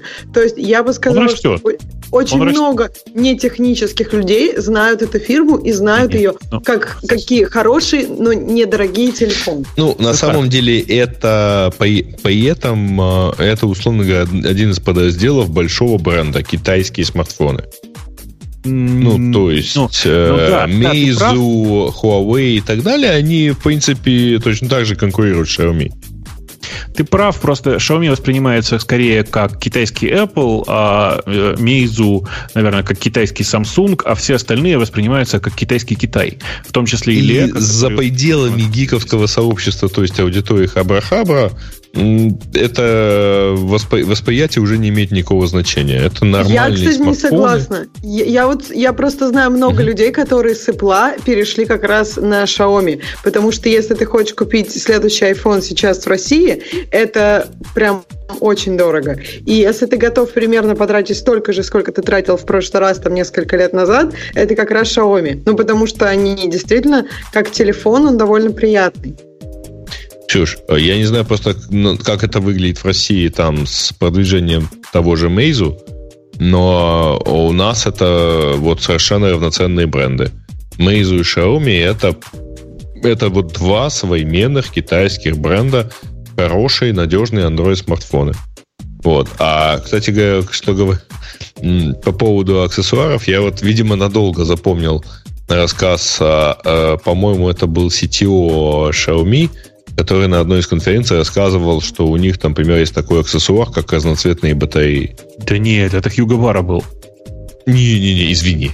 Это на Леве было. Я четко помню, тебе фотографию могу показать. Это точно был не Хьюго Бар, это был китаец. Это было на Лювебе. А, нет, я это видел в Нью-Йорке. Окей, ладно. А, в смысле, может, может быть, просто Хьюго Бара то же самое рассказывал на Лювебе. Ну, короче, у них прикол да. был такой... Не, я просто помню другое. Что когда этот чувак рассказал, что про то, что у них есть такой аксессуар, как, например, сменные батареи ну, нужного вам цвета, обалдевшая журналистка не нашла ничего лучшего, как спросить. То есть андроиду одной батареи уже мало? Ну, нужно несколько с собой носить, как, как аксессуар, видимо, менять. Ой, Короче, слушайте, все, все так. На самом деле история э, Xiaomi вот в первую очередь, она на самом деле в том, что они рассчитывали зарабатывать на доп. аксессуарах и контенте. С контентом не, не получилось, доп. аксессуары европейцам и американцам не очень нужны. Ну или нужны не настолько, насколько китайцам. Дальше логика простая. Действительно, у них уровень знания бренда растет. И я не, не, не знаю, я не, просто не владею сейчас статистикой, но уверен, что на самом деле уровень продаж э, в России и в Европе и в Штатах, очевидно, он растет. Просто Просто проблема в том, что этот уровень продаж не, не позволяет им ничего. Потому что, ну вот Samsung, он зарабатывает на среднем телефоне там, от типа от 10 до 15 долларов. Вот Xiaomi, они зарабатывают на среднем проданном своем телефоне 3 доллара. Понимаете, да? Ну, там, два, один, не знаю. Учитывая, что Apple вообще. зарабатывает в среднем на нем 300 долларов, то это, конечно, ну, сильная разница. Дело, дело, дело не в этом, в смысле, тут с Apple сравнивать сложно, но просто э, вообще все, что, mm-hmm. все, что находится в бизнесе, сложно сравнивать с Apple. Ну вот, а, и понятно, что Xiaomi в этом плане выглядит не очень удачно, у них очень хорошо все на китайском рынке по-прежнему, а за пределами не очень. При этом Xiaomi нашли для себя интересный выход. А, если вы обратите внимание и пойдете посмотрите на их линейку продуктов или линейку товаров, они сейчас очень сильно мигрируют во все остальные стороны, кроме телефонов. И есть О, да. прям, прямо хороший шанс, что на самом деле они построят модель обратную Samsung. Samsung же, как вы помните, развивался как, э, телефон, как бренд про все, а потом внезапно стал делать еще и телефоны. Xiaomi пошли в обратную сторону, начали делать телефоны, но сейчас они на самом деле очень активно идут во все подряд. Там, не знаю, кофеварки, холодильники, телевизоры, все вот это. Фитнес-трекеры, Wi-Fi роутеры, наушники, акустика, ну, Bluetooth акустика, наушники, еще какие-то. Да, это я просто открыл, причем ассортимент местного, да. а, причем это ассортимент нашего местного магазина. И да. они опять-таки да. сильно заточены под э, аксессуары, потому что тут есть, например, там примерно 30 штук разных э, ремешков для фитнес-трекера. Фитнес-трекер стоит 15 долларов, а ремешок 10. Слушайте, я уже давно потерял нить, о чем мы говорим, о чем вы говорите. Э, ну, поскольку для меня Xiaomi это как, как для Грея, я не знаю, C++, Поэтому, да, я, да, я с трудом я слежу. C++ больше знаю, чем ты про Xiaomi. Ну, да, я вполне допускаю. О, кстати, у них есть экшн-камеры, кстати. Э, ну, кстати, вот я бы их брать не стал. Э, у C++, кстати, отличный бренд был бы для экшн-камер. C++. Только не для, не для экшн-камер, а для камер для домашнего видео. Слушайте, у них есть даже электровелосипед. Автоматически увеличивает и, грудь. И да. умные светильники. Ну, и портативные батареи. Короче, Женя, бросай свой C++. Давай к нам на Xiaomi. И я предлагаю эту тему официально считать последней, потому что у нас сложилась вредная традиция переходить за сильно за два часа. Это никуда не годится. Согласен, давайте это, уменьшаться. Давайте сделаем обрезание все-таки к нашему шоу и выкинем. Невозможно слушать. Да. Нет, да, у меня есть альтернативное предложение. Давайте ставить больше рекламных роликов. Раз у нас больше инвентаря. У нас, Или так. У нас есть еще один на прощание, если мы готовы да. к прощанию. И да, мы поехали. готовы, поехали, будет Пока. прощание. Пока. Это шоу создано при поддержке Digital Ocean. Digital Ocean – провайдер доступного облачного хостинга. Всего за 55 секунд и 5 долларов в месяц вы можете создать свой облачный сервер в одном из дата-центров, расположенных в Нью-Йорке, Сан-Франциско, Амстердаме и Сингапуре, и управлять им с помощью простой, интуитивно понятной панели управления или воспользоваться мощным API. Начните прямо сейчас. Введите промокод RadioDefist при регистрации и получите 10 долларов бонуса на аккаунт.